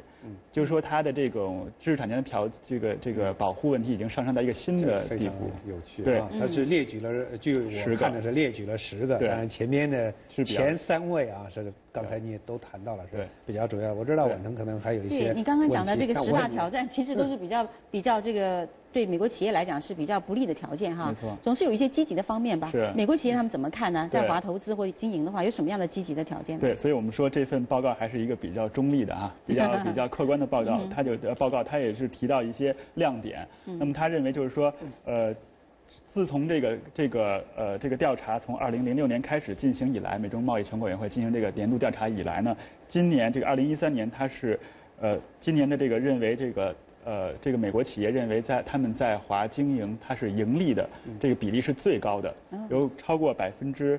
九十的这个受访企业，他们认为他们在中国的这个经营是盈利的，这是一个非常积极的一个一个一个一一个方面。呃，但是呢，也有忧虑，就是说忧虑就是说呢，那个呃，表示要追在中国要追加他们的投资的呢，今天刚刚是过半，就是只有百分之五十二，所以他们还是用谨慎的态度，因为特别是赶到赶赶上今年是这个新政府上台嘛，第一刚刚开始，他们新政府要做出一些这个改革的。发出一些改革信号，可能会考虑一些新的一些措施，所以呢，他们表示他们要追加在中国的这个经营规扩大规模或者追加投资，这个比例呢是只有百分之五十二，这个比例不是很高。嗯，刚才林峰你提到就是这十十个就是美国企业在中国面临的挑战，前三位当中谈到了就是说。呃，和中国企业的这个竞争，对，我有两个问题想让你谈一下，就是首先刚才比较简单的说一下，就是刚才你说这个美中全国贸易委员会的代表了几百家美国企业了，这里头有哪些就是特别著名的企业？另外呢，就是说，因为我们知道在在美国我们实行的这种经济制度、市场经济啊，企业是应该是去崇尚。竞争的对，在美国企业的理念当中，为什么要担心和中国的企业的竞争呢？嗯，其实这个有这些，它代表的这些美国企业有大有小，有大的也有像微软这样的大的企业，那么小的就是说要一些中小规模的美国企业。呃，谈到这个竞争，因为我们都知道这个美国是自由经济、自由市场经济，崇尚这个自由竞争的。那么为什么他们会担心跟中国企业到中国去做生意，跟中国企业竞争呢？他们实际上是担心的不是说竞争，担心的是不公平的竞争。那么他这个担忧的话，呃，一个是对跟这个中国的大型国企的竞争，那么也包括跟中国一些比较有名的这些民营企业竞争。就是说他这个担心是来自两个方面，不仅仅是呃针对这个中国的国有企业，而且中担心呃，而且也是担心这个跟这个中国的这个民营企业。就是说，非国有企业的这些竞争，因为他们认为中国的这个法律法规，还有就是说在执法的情况上，呃，执法的这个呃呃方面呢，呃，中国的这个行政当行政部门，包括法院呢，它是比较有意的偏袒这个本土企业，所以他们认为这个他们在竞争方面，并不是说害怕竞争，而是说害怕这个跟中国的。呃，不正当或者不公正的竞争，他们更希望能够这个中国政府能够营造一个更更加积极的一个呃环境，经营环境，让他们能够公平的竞争，这是他们最大的担忧。对。那讲到这些东西的话，那其实还有很多呃，比方说你刚刚讲到这个审批的程序哈，这可能牵涉到很多的这个什么官样文章啊，或者官僚的一些情况。对。他们为美国公司企业为什么他们感到特别头痛？你可不可以举些例子来谈谈？对，因为这个审批的话，就是就是要涉及到这个企业跟那个政府打交道，所以我们都知道中国政府这个中国这个腐败问题一直是一个非常严重严重的问题了。那么它也是影响到这个呃中国经济还有这个商业领域。那么，所以就是说，我们谈到这个行政审批，因为行政审批有时候你做一件事情，往往要盖好多章，你盖一个章就是一就是要 要去这个中中国有句话要去跟这个衙门打交道，你要去跟政府打官员打交道，你可能盖一个章需要费劲费费很多周折。那么还有一个问题就是说，中国的行政这个呃呃行政部门呢，还有这个政策呀、政策执行啊，还有法律法规方面，它是缺乏透明度。可能有时候呃，像我们在美国的话，我们想办一个公司、开一个企业，我们去网上去查一些相相关的信息，去政府的网上，然后去查我们需要哪些带哪些这个证证件，带哪些文件可以就可以把这个执照拿到。那么中国可能是网上有一些信息，那么你按照那个信息去办的话，到时候你办不下来。可能还需要其他的一些什么证据啊、证明啊，所以你需要跑很多地方。这是从一个小的企业来角度来说，那么到大的企业来大的角度来来说的话，你谈合资项目、合作项目的话，都需要层层的审批，这是让外国企业感到最头疼的地方。因为我们知道，就是这个中国的习李啊，这个领导新领导层上任以后啊，呃，进行了一些就是所谓针对外国企业的这样的一些打击。外国企业这种腐败的这样的一些行动啊，比如说前不久就是打击外国这个呃制药企业的腐败这样的。那么外国企业对这个问题，对中国的这个做法是怎么看的？我知道你也可能采访一些啊这方面的一些专家，他们都是怎么说的？呃，这个问题的话，我们我是采访到这个还是这个华盛顿非常知名的这个中国问题专家哈，他叫史史间道。嗯。那么他就是说，呃，这个是。要这个要从两个方面来看，有可能有好的方面，也有可能也有可能是这个不好的方面。那么我们来先来听一听他是怎么怎么怎么谈这个问题的。嗯。如果新的领导层只是民粹主义者，只是采取一些没有真正经济意义的行动去安抚一部分人，那么这将是非常令人失望的。也就是说，针对外国公司的行为会继续下去，或者说这种行动会再次发生。那么，如果从好的方面去看的话，你可以说中国是在为改革做准备；但是从悲观的情况来看的话，你可以说新的领导层只是民粹分子，而不是改革者。他们。会做一些事情，但不会是重大的改革，不会真正鼓励竞争的改革，那将只是民粹的改革。嗯，所以他们的担心就是说，他的他讲话实际上也也比较代表性。他担心这个说是一种就是说给做做样子来给这个本国的民众啊来看一看，说你看我们对这个外国企业是绝不手软的。但是外国企业担心的话，如果你只是针对我们这么做的话，那你这不是一种不是在营造一个公平的这个竞争环境。那么你是针对我们是一种民粹主义的这种形象，呃，不利于中国的改革，也不利于中国建设这个往市场化，就是说像这个新政府所提倡这个进行市场化改革的方向去发展，所以这是他们的担心。对，刚刚谈到了。美国企业面对的挑战有十大项哎哈，那刚刚林峰你也谈到的，还是有一些有利的一些环境，比方说有利的条件，比方美国企业事实上还是在赚钱呐。那么他们现在虽然投资的这个热情比较稍微减减弱了，但是呢，美国企业一般来看，他们现在目前最担忧的是什么呢？嗯，他们现在就是担最大的担忧就是说，呃，中国这个政策走向的不确定性，因为现在中国政府实际上是。既有积极的这个信号，又有消极的不利的方面的影响。那么，比如说前几前一段时间，我们看到这个对针对这个外国制药企业的这个反腐败行动。那么这个，但是这个规模一直一直一直是没有扩大到中国本土的制药企业。我们知道，这个实际上腐败腐败在中国的制药行业是非常的普遍，不光是这个外国企业。所以他们现在的在看。呃，在观望，还有就是说，这个像中国刚刚成立这个上海自贸区这个试点项目，他们也在看到底是能走到什么地方。所以我们再来看听一听这个时间道博士他的他是怎么讲的。嗯，大的担忧是新政府到底会有什么打算？因为新政府刚刚上台不久，商界用了很长的时间才意识到，胡温那届政府并不是真的支持市场化改革，那种想法是个错误。所以，美国企业现在非常担心的是，习近平、李克强政府会出台什么政策？他们到底是亲市场还是亲政府？嗯嗯，实际上我还有我们还有几分钟的时间，还有这样的一个问题，就是除了刚才我们都呃关注的，就是说美国企业最大的担忧是什么？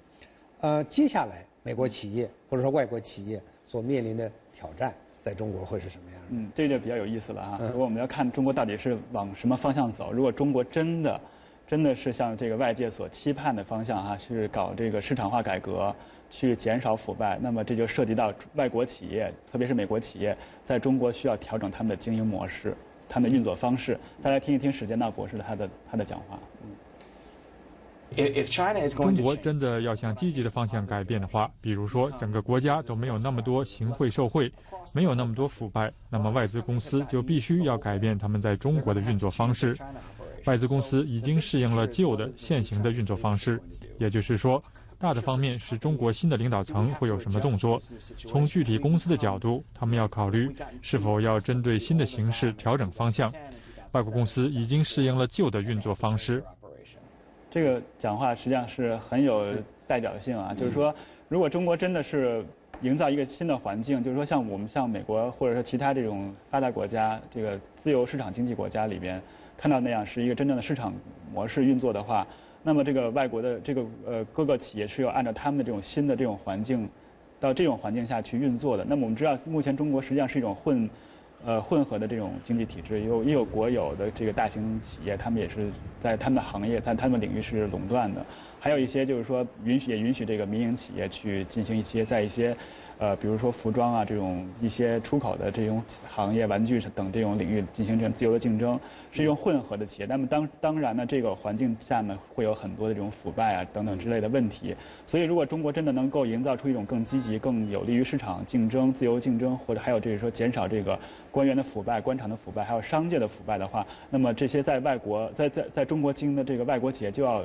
势必需要调整一种新的这种战略，去一种新的思维去面对这种新的环境，所以这是他们接下来需要面对的问题。那么他们也在等，看看这个中国的下一步是怎么走的。嗯，好，因为时间的关系啊，林芳非常感谢，呃，今天来参加节目啊，跟我们一起讨论这些话题。啊，稍后回来呢，继续收看时事大家谈。那个呃。嗯。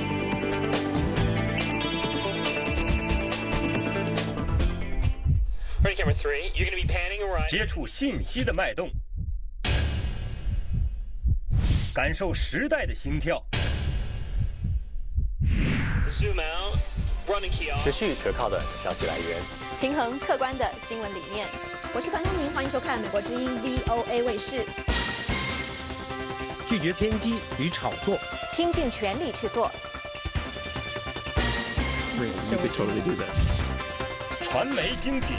全新打造唯信唯实新闻天职，美国之音 VOA 卫视。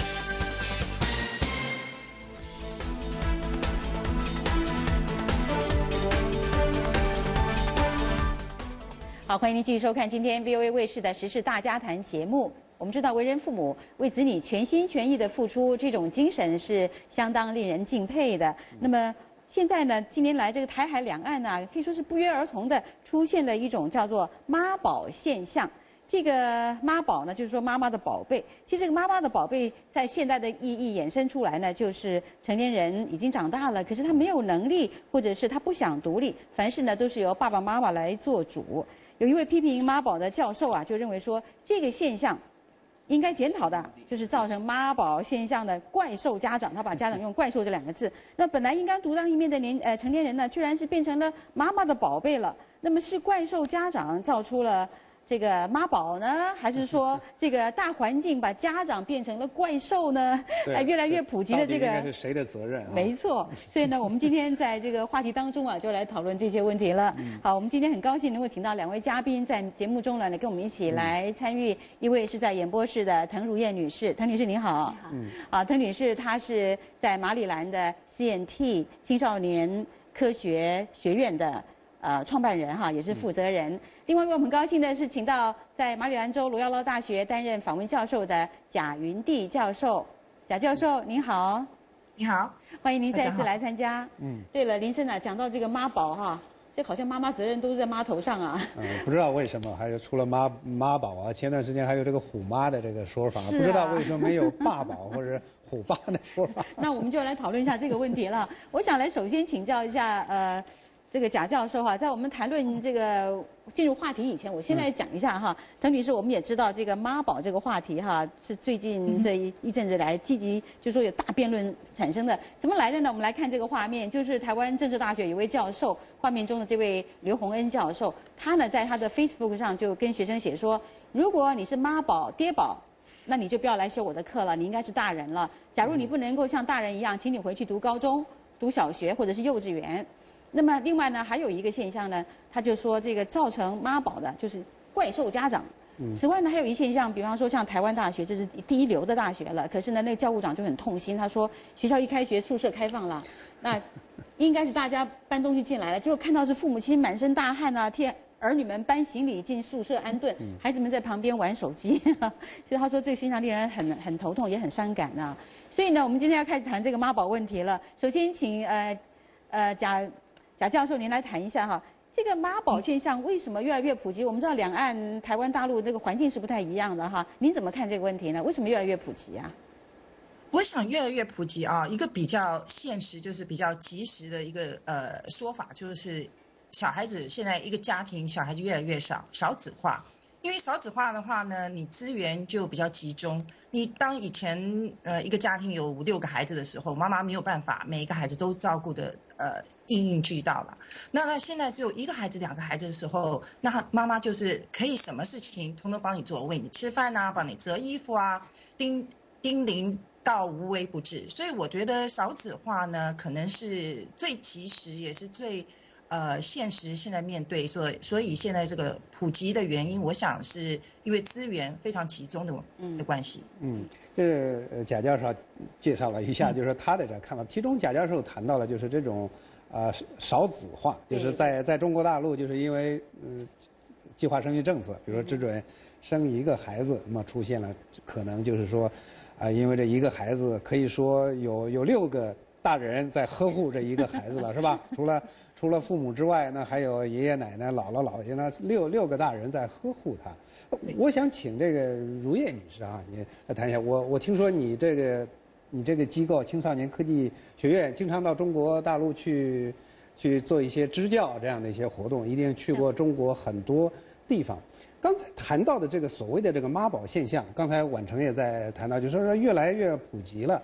我倒想质疑一下，就是有那么普及吗？是，当然我不否认，像刚才谈到这些现象会有的，肯定是有。它是一种越来越普及的现象吗？嗯，其实因为我我们我们 CNT 青少年科技学院做了五年的去中国大陆的社会实践，我们叫社会实践活动。我们每年去呃，主要是农村偏远的地方。嗯。因为在中国现在有个特殊的情况，就是发展不是那么平衡。嗯。大家国际上看到的繁荣的中国，像上海、北京，但不是所有的城市。所以过去五年里，我们去过呃四川，去过山东呃沂蒙山区，去过浙江的偏远山区，去过安徽呃呃贫困农村，所以我们主要去的这些地方，这些地方我们所看到的，并不是说大家想象的妈宝，呃那边的孩子因为现在还属于比较贫困，需要呃。呃，帮助这样的一个情况，他们去学校都很艰苦，要一个小时、一个半小时骑自行车到学校，所以不存在有那么多人科护，所以也不存在妈宝现象。嗯，对，显然这个妈宝这个出现的话，还需要一点这个经济条件哈。刚刚林生讲六个大人来照顾一个小孩哇，然后加上家里如果再请个阿姨的话，那孩子根本就不需要做任何事情啊，这个。呃，什么东西都把你弄得好好的哈。那这个妈宝其实呢，在被大家讲到一个呃，一个一个现象，一个一个特征，就是说他不能独立，他其实已经是大人了哈。我们来举几个例子好了哈。首先我们来看一看我们准备的一个一个图像里面，也是看到了这个有一个人，他就写说他到大陆去工作的时候，他要负责为公司招聘。OK，就招聘的时候呢，就来了来了一些年来了一些年轻人，就他发现这些年轻人来应征的时候。连妈妈也带来了，所以呢，这个妈妈来 来跟他一起应征的时候呢，我们就看到这个画面上写的，就是说，呃，谈到各种问题，比方说这个食宿的问题、薪水的问题啊等等之类的，都是妈妈出面来那个谈判协商的。那要妈妈点头的话，这个年轻人他才能，他就还他才敢接受这个工作。所以呢，以这个状况来看，那年轻人他根本就没有办法自己做主啊。所以回过头来，我想问一下。呃，贾云地教授，您是研究发展心理学的哈，您从这样的一个现象，这个这个例子来看的话，您觉得您看到这个妈宝的问题出在哪里呢？我觉得这个可以从两个方面来看啊，一个从一个大环境跟那个个人因素。大环境来看是呃，现在呃因为中国呢，呃，东方社会通常是集体主义。那你集体主义的社会下长大的孩子，你通常不会把你要求他独立变成一个非常重要的一个教育方针。所以基本上你是希望小孩长大以后，他能够照顾父母，能够照顾弟弟妹妹，能照顾爷爷奶奶。所以呢，在这个环境下长大的孩子呢，他有很多的责任。那当然，他他通常呢，在这个环境下长大，他也非常孝顺，他也会顾家。所以在这个大环境下，他其实他需要的这个呃教育的方针是。我需要呃孩子将来能够照顾这个家庭，所以这个变成这个关系非常紧密。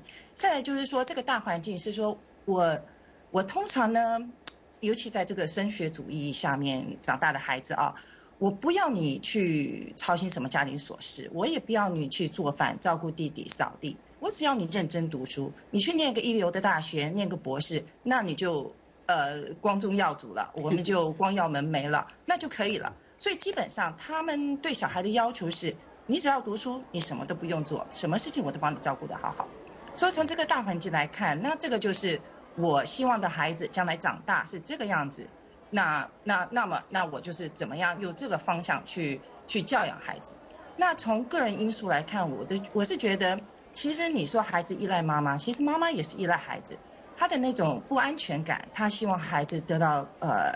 加倍的照顾，我害怕孩子受伤害，我害怕孩子受欺负，什么事情我通通都要呃，都要呃，怎么讲？微处理，做做小细节，我通通都要照顾的非常周到。基本上是妈妈一种心理的一种不安全感，我没有办法放手去做，我不希望我的孩子受到伤害。所以从这两个大环境跟个人因素来看，一个越打一个越挨。老实说，妈妈照顾孩子呢，孩子也愿意，我这样就省的事情，省的方便。但是制造下的产品就是很依赖，没有办法独立，什么事情呃都需要大家打点，所以基本上你教育出来一个孩子，可能 IQ 很高，但是 EQ 很低，就是说他在某一小方面是很有成就的，但是没有办法处理生活琐事，所以我是觉得这个很多原因呐造成现在这个现象，但是。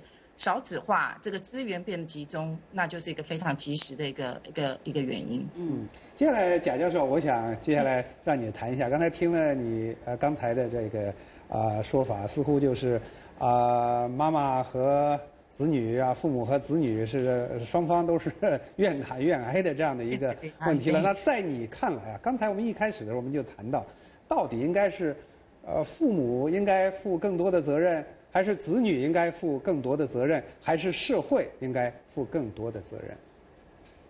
我这我想这个大部分都是三方面，就是呃，如果今天这个孩子已经大了四十岁了，妈妈还是帮你去停车，妈妈还是帮你洗衣服，妈妈还是帮你挑老婆的话呢，我是说，我是说要这样子放手，要妈妈放手，那是不可能的。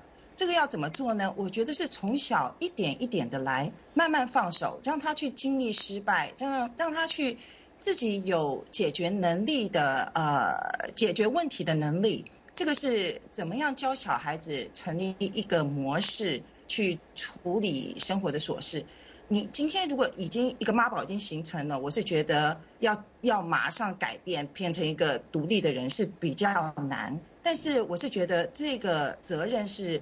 三方面可以慢慢的一点一点的改变，所以今天如果您有个小小小孩的话，是一个呃三岁四岁的孩子的时候，你就可以慢慢的让他去尝试，让他去尝试独立，让他去尝试错误，让他去试着做一些事情。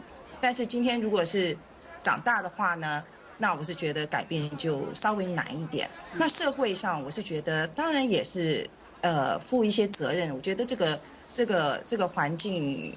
通常是不太容许大家失败的一个环境，所以妈妈都总是心疼儿子啊，心疼女儿，怕输在起跑点上，所以我能帮你做多少就多做多少。但是我是觉得，通常失败并不是一件坏事，我觉得那个反而是一个成长的机会。嗯，贾教授讲的很有道理哈。那滕如燕女士，您觉得呢？就是说，如果我们来看今天的题目，这个妈宝现象该怪谁？刚刚哦，那个讲的三个方向了哈，那您自己觉得呢？是不是有什么样的这个轻重之分呢？你有什么看法？我非常同意呃这位教授的说法，嗯，就是这个三个问题，呃，父母就是当然有妈妈有爸爸，然后呃有孩子自己有社会。嗯，其实我非常呃喜欢，就是呃在美国有一句说法，呃大家都喜欢说 “Thank you for your opportunities”，感谢你给我这个机会。其实刚才教授说了，就是其实这个机会很重要。呃，就是我们现在是面临一个挑战，现在就是呃孩子都比较少家庭，所以呢，妈妈其实也很很依赖孩子，希望把精力放上去，然后还那反过来呢，孩子也变得依赖妈妈。所以我们的父母，嗯，有一个更大的挑战。其实孩子越少，我们的挑战越大。我们的挑战就是在于，我们是不是愿意把这个机会给给孩子，愿意呃让他有这个失败的机会。其实他们学习成长就是在这个每一次小小的失败过程过程中，呃收获。所以我们的父母其实是蛮挑战的啊。就像我做的那个呃呃青少年同在蓝天下去农村社会实践，是一个很艰苦、很艰苦的一个呃一个项目。而我们的目的呢，就是让孩子有这个机会去体验生活、体验艰苦，离开父母做自己的事事情。像我们开始面试，就像你刚才提到的，开始的时候就有家长带着孩子。家长帮忙打电话申请报名，什么都是家长。美国也一样啊，也有，应该说美国也有妈宝。所以我们当初就跟家长说，盖半开玩笑的说，如果你继续再为你的孩子解辩你自呃，帮助他呃解解释他自己的话，不给他这个机会，连给他介绍他自己的机会都没有，那你以他还有什么机会自己去成长？所以，那这样的孩子，我们就是说，肯定是 no。他再聪明、再优秀，都是 no。妈妈才会才意识突然意识到，哦，是这样，我在剥夺他机会，嗯，不是在争取他的机会吗？所以我们觉得，我是觉得，就是说，我们现在是有个挑战，我们怎么样要反反过来思维，是。给我们的孩子，包括家庭，包括他们自己，包括社会，给他们更多的机会，让他们锻炼，让他们成长。嗯，其实讲到妈宝哈，呃，比方说有一个有一个新闻很引起的广泛讨论，在中国大陆有一个五十来岁的妈妈，她每天骑着自行车，然后去帮儿子抢占一个车位。九点多了，儿子来上班来了啊，停好车，妈妈再把车骑走哈。这个经常是这样做的。那有人就说，你这个儿子太不孝，你早点来上班不早点来自己。自己找车位不就好了吗？干嘛要劳动妈妈呢？然后呢，有人就说：“哎呀，哎呀，妈妈喜欢做嘛，对不对？你干嘛剥夺她的权利呢？”我觉得这可能是一个很个别的一个现象。另外，这个妈妈可能她自己也想着，就是借这个机会锻炼身体。对，各有各的说法。所以贾教授，您看哈，呃，对于做母亲来讲，我们都希望为孩子帮呃服务什么的。那孩子即使到了成年，他们都已经。可以在外面做事啦，但心情上还是有点眷恋这个家庭啊，好像讨妈妈欢心，妈妈想做嘛，我就让你做了。所以在这种情况下，我们也不能责怪他这个人就是妈宝啊，您怎么看啊？是这个就真的是一个一个愿打一个愿挨。你你你你你如果跟那个妈妈讲说，哎，你不要去帮我占车位，我我自己来就行。搞不好这个妈妈还觉得你不孝，觉得啊，您您反而没有让我去做这个事情，我很愿意帮你做。这这个这个事情啊。真的很很难界定啊，因为这个妈妈非常愿意呃去为儿子做这些事情。那，唉，这这一讲到这个占车位，因为我 我们家就有一个妈宝，就是我弟弟，我妈妈就是每天去帮他占车位的人。那我跟我妈妈讲的这件事情，他就说我就是爱儿子啊，我希望帮他分担一些事情啊。他已经工作这么忙了，我能够做就做，我就是疼。那那那您要怎么解释这件事情？所以呢，我是觉得，这个真是一个蛮蛮蛮蛮蛮为难的一件事情。你您要这个妈妈不做，其实她也蛮痛苦的。但是呢，呃，基本上我觉得这些呃妈宝长大的，他是有成就的，不是说他不是完全是没有能力的，他是有能力，但是他没有办法处理生活琐碎的事情。人际关系或者工作上的一些面临的一些问题，比较容易受到挫折。那受到挫折的时候，因为已经造成一种模式，就是反正我妈妈、我爸爸会出面帮我解决这些问题。所以在大学里面，呃，我觉得在中国，在在台湾，我一个朋友才提到一个问题，说，呃，我在办公室处理一些事情，一个学生就是进来要我帮他看一些东西，呃，你你你您会处理吗？我是跟他讲，在美国的话，我们是不会的，是你要跟我先约时间，你不能占据我私人用的时间，你必须要尊重我的一些个人的一些呃一些权利跟一些空间，所以我觉得这个是一个一个问题。那通常在教育孩子方面呢，我是觉得啊、呃中国的父母一个很大的问题就是说，你有没有给孩子一个空间，成长的空间、失败的空间，让他做自己去去呃去呃怎么讲呃适应这个环境的一个空间。呃，我是觉得现在的父母必须要看清这一点。您可以一个大原则控制住，但是小细节，呃，就不需要呃慢慢去，嗯，就是不要为为处理所有的一些小细节。大方面你可以看，可以可以可以控制，但是小细节，我是觉得小孩子他必须去自己去处理这些问题。是我们还有差不多也就是一分钟的时间，最后一个问题，我想请这个如叶女士来谈一下，就是在这种方式，在这样的父母呵护方式下成长起来的这样的孩子，他会会给这样这样的子女造成一个什么样的影响？我觉得，呃，这是一个其实是一个蛮严重的问题，就是，呃，如果就像呃教授说的，如果没有给孩子一定的空间，他们可能会有一技之能，呃，他们也会做一些事情，成为一个呃完成一个学业，但是他们呃有很多细节，呃有很多生活上的问题是没有办法处理，没他们没有这个机会，所以就变成最后他们会，呃，要么就是说呃技能很单一。要么就是说会很 fragile 很脆弱，他碰到一些呃生活上的问题，他没有，他缺少了父母，缺少了他依靠的人，而其实他成长以后，他都是需要独立的。嗯，那么这种现象如果日久天长下去，会给社会造成很大的影响。不过我们今天没有时间了，只能谈到这儿了。是嗯，好，我自己也是我妈妈的心肝宝贝哈，但我不认为我是妈宝。好，非常谢谢马里兰罗耀拉大学的访问教授贾云地教授，谢谢您。同时也谢谢滕如燕女士来参加我们今天节目的讨论，谢谢您。谢谢。好，我们待会儿还有精彩的话题哦。嗯，马上回来。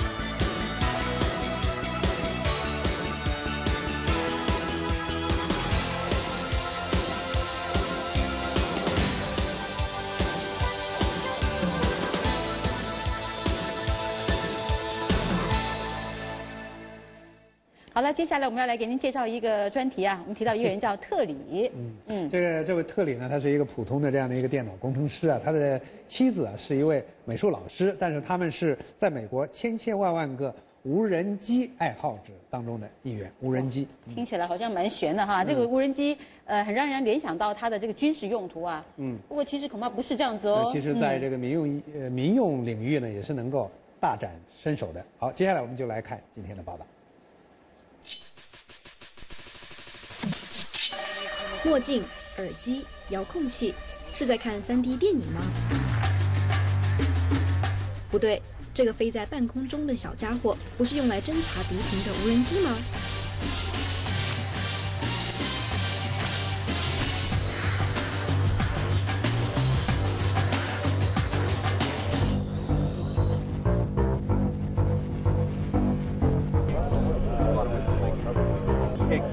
难道这位是美国的零零七？天气太好了，不飞多可惜。特里只是个普通的电脑工程师，妻子贝琳达是美术老师。四月初的周末，他们参加位于马里兰州巴尔的摩市的帕特森公园公立特许学校的募捐义卖。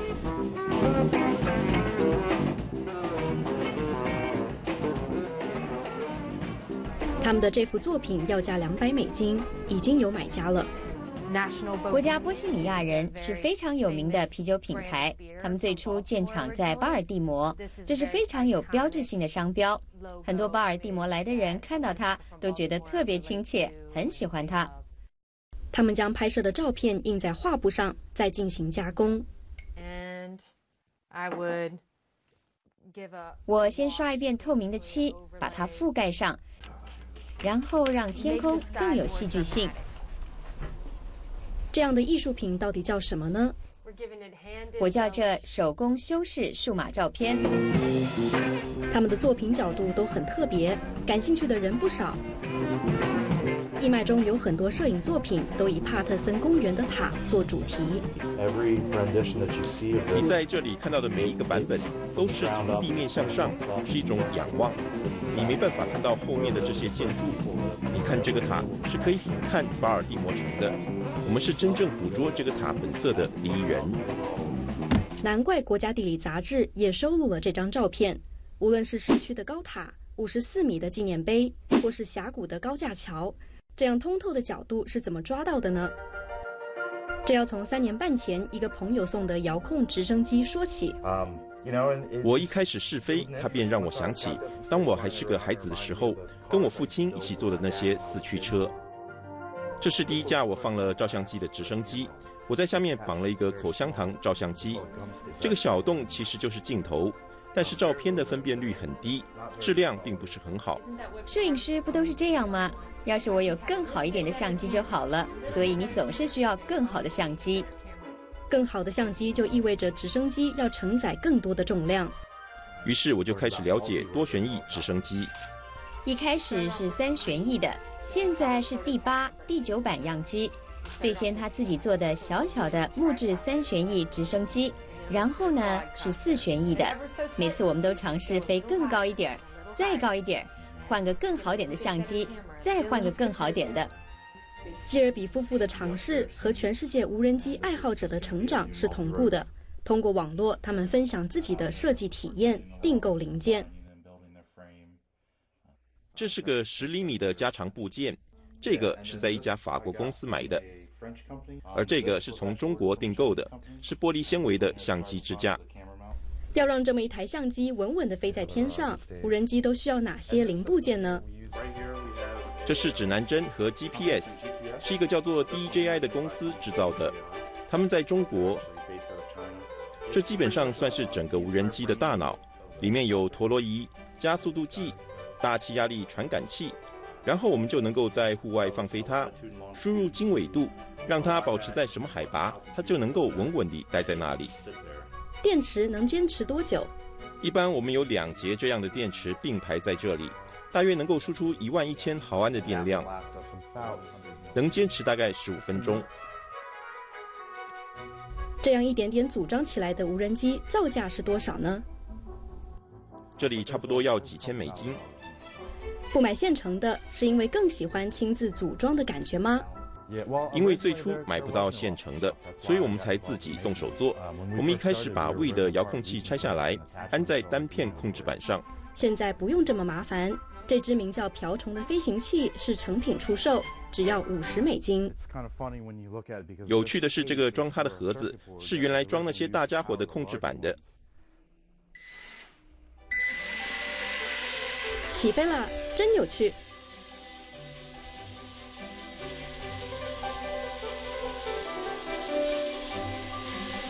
不过飞到外面更有趣。二零一二年八月成立的华盛顿无人机爱好者协会定期组织户外试飞。基尔比夫妇参加了今年四月中旬的活动。爱好者俱乐部的创办人最初是怎么打算的呢？我听说有便宜的套件卖，就可以组装你自己的无人机了。我试着装的时候发现，比我想象的要难一些。于是我想，如果我能组织这么一个社团，就有人来教我怎么安装了。在政府部门工作的蒂莫西，现在不仅完成了两个无人机的制作，他的社团也有两百七十多人加入。一年前根本不可能有这么多人。其实我两年前想试着成立一个这样的社团，却一个注册的人都找不着。而这个周日的试飞活动来了四十多人。马修是建筑师。我想做航拍摄影，把建筑理念融入到视频里去。古德兄弟俩是一起来的。我是电影人、摄像师，我做过很多商业广告，我也在学校教电影制作。我看到一些影片是人们用这些东西拍出来的，我觉得太酷了，令人难以置信。如果要飞得离地面这么近，在树下或者桥下之类的，然后再提起来做精彩的俯拍，没有其他的机器可以，没有其他的方法能一次同时完成这两步。我是乔治梅森大学的博士生，我是计算机系的，主攻机器人运动规划。克里斯托弗的无人机不但可以遥控，还可以按照电脑输入的路线自主飞行。看他得意地举着遥控器。这就是怎么来做 GPS 悬停。无人机的神呀，保佑他吧！当然，不是每个无人机爱好者都那么专业。这位先生就把当天刚从商店里买来的派诺特 A2 无人机拿来试飞，还抽着雪茄，太拉风了吧！对了，这个能给我额外的动力。它的无人机在亚马逊上售价是三百美金，可以直接用平板电脑操作，拍摄高清照片和录像，还可以翻跟头。这个名叫派诺特 A2 的无人机最高飞行高度是五十米，时速可以达到每小时十八公里，可以持续飞行十二分钟，可谓麻雀虽小，五脏俱全。派诺特身上凝聚着无数最前沿的技术，很多在五年前根本无法实现。要归功于智能手机的发展，iPhone 和安卓的普及。我们现在看到的那些手机芯片，我们现在用的加速度计、GPS、陀螺仪，大量的研发资金投入那些领域，把芯片的价格、体积和重量大幅降低，让无人机能够得益于此。我们一直以来都期盼着家用机器人的革新，结果令我们很多人失望的是，这革新是从吸尘器机器人开始。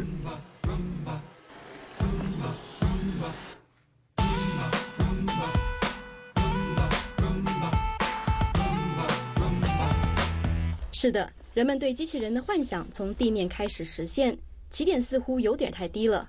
挑战极限是人类的天性，对无人机也不例外。克里斯托弗要把无人机抛上天，再发动引擎，不怕摔坏吗？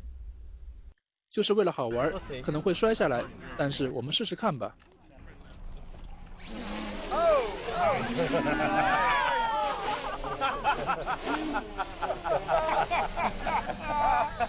再次证明你的自信。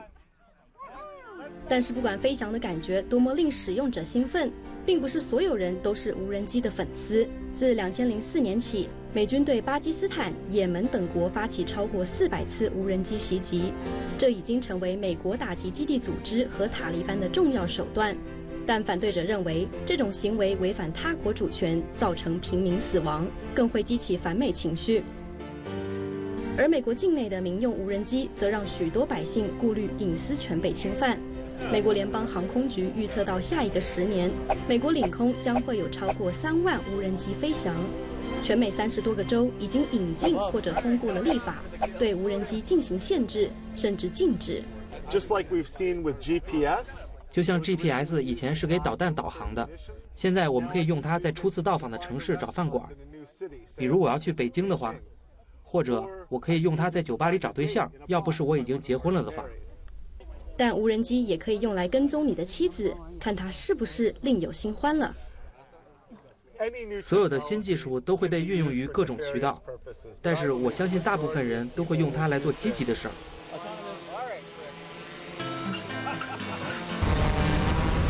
民用无人机到底能做哪些积极的事呢？你将看到农民们站在自己家的门前，打开笔记本电脑，派遣一队无人机去检查他们的农作物，看是不是有什么需要处理的。这以前可能需要他半天的时间，但有了无人机就可以自动做了。你还会看到搜救方面的改变，消防方面的改变，很多不同的工业，石油和天然气行业将会有翻天覆地的变化，因为管道检查方式改变了。有这么多好处，今后怎么立法来管理使用者呢？Individual drone enthusiasts，每个无人机爱好者都将被授予一个执照，就像你开车要有驾照一样。要是你不安全、鲁莽、不遵守规则。或者你滥用你的特权，你就会失去你的执照。就这么简单。这个设想听上去不错，可现在连无人机的命名都还充满争议呢。两种说法都有道理，能自主飞行才叫无人机，还是说那证明它不是无人机？个人来说，我就叫它直升机，或者是多旋翼直升机。他一般叫他另外那位女士。他总是跟他在一起，我也不能太吃醋。我现在也是这个队的一员了，所以还可以，因为我有我的小监视器和我的小遥控器。你知道，我还管理着艺术方面的事情。美国之音 VOA 卫视方正、西西、华盛顿报道。We actually. 好，以上就是今天 VOA 卫视的全部内容了。别忘了，北京时间每天晚上八点到十点准时锁定 VOA 卫视。欢迎您，也谢谢您收看，我是赵婉成，我是林森，下次节目再见，再见。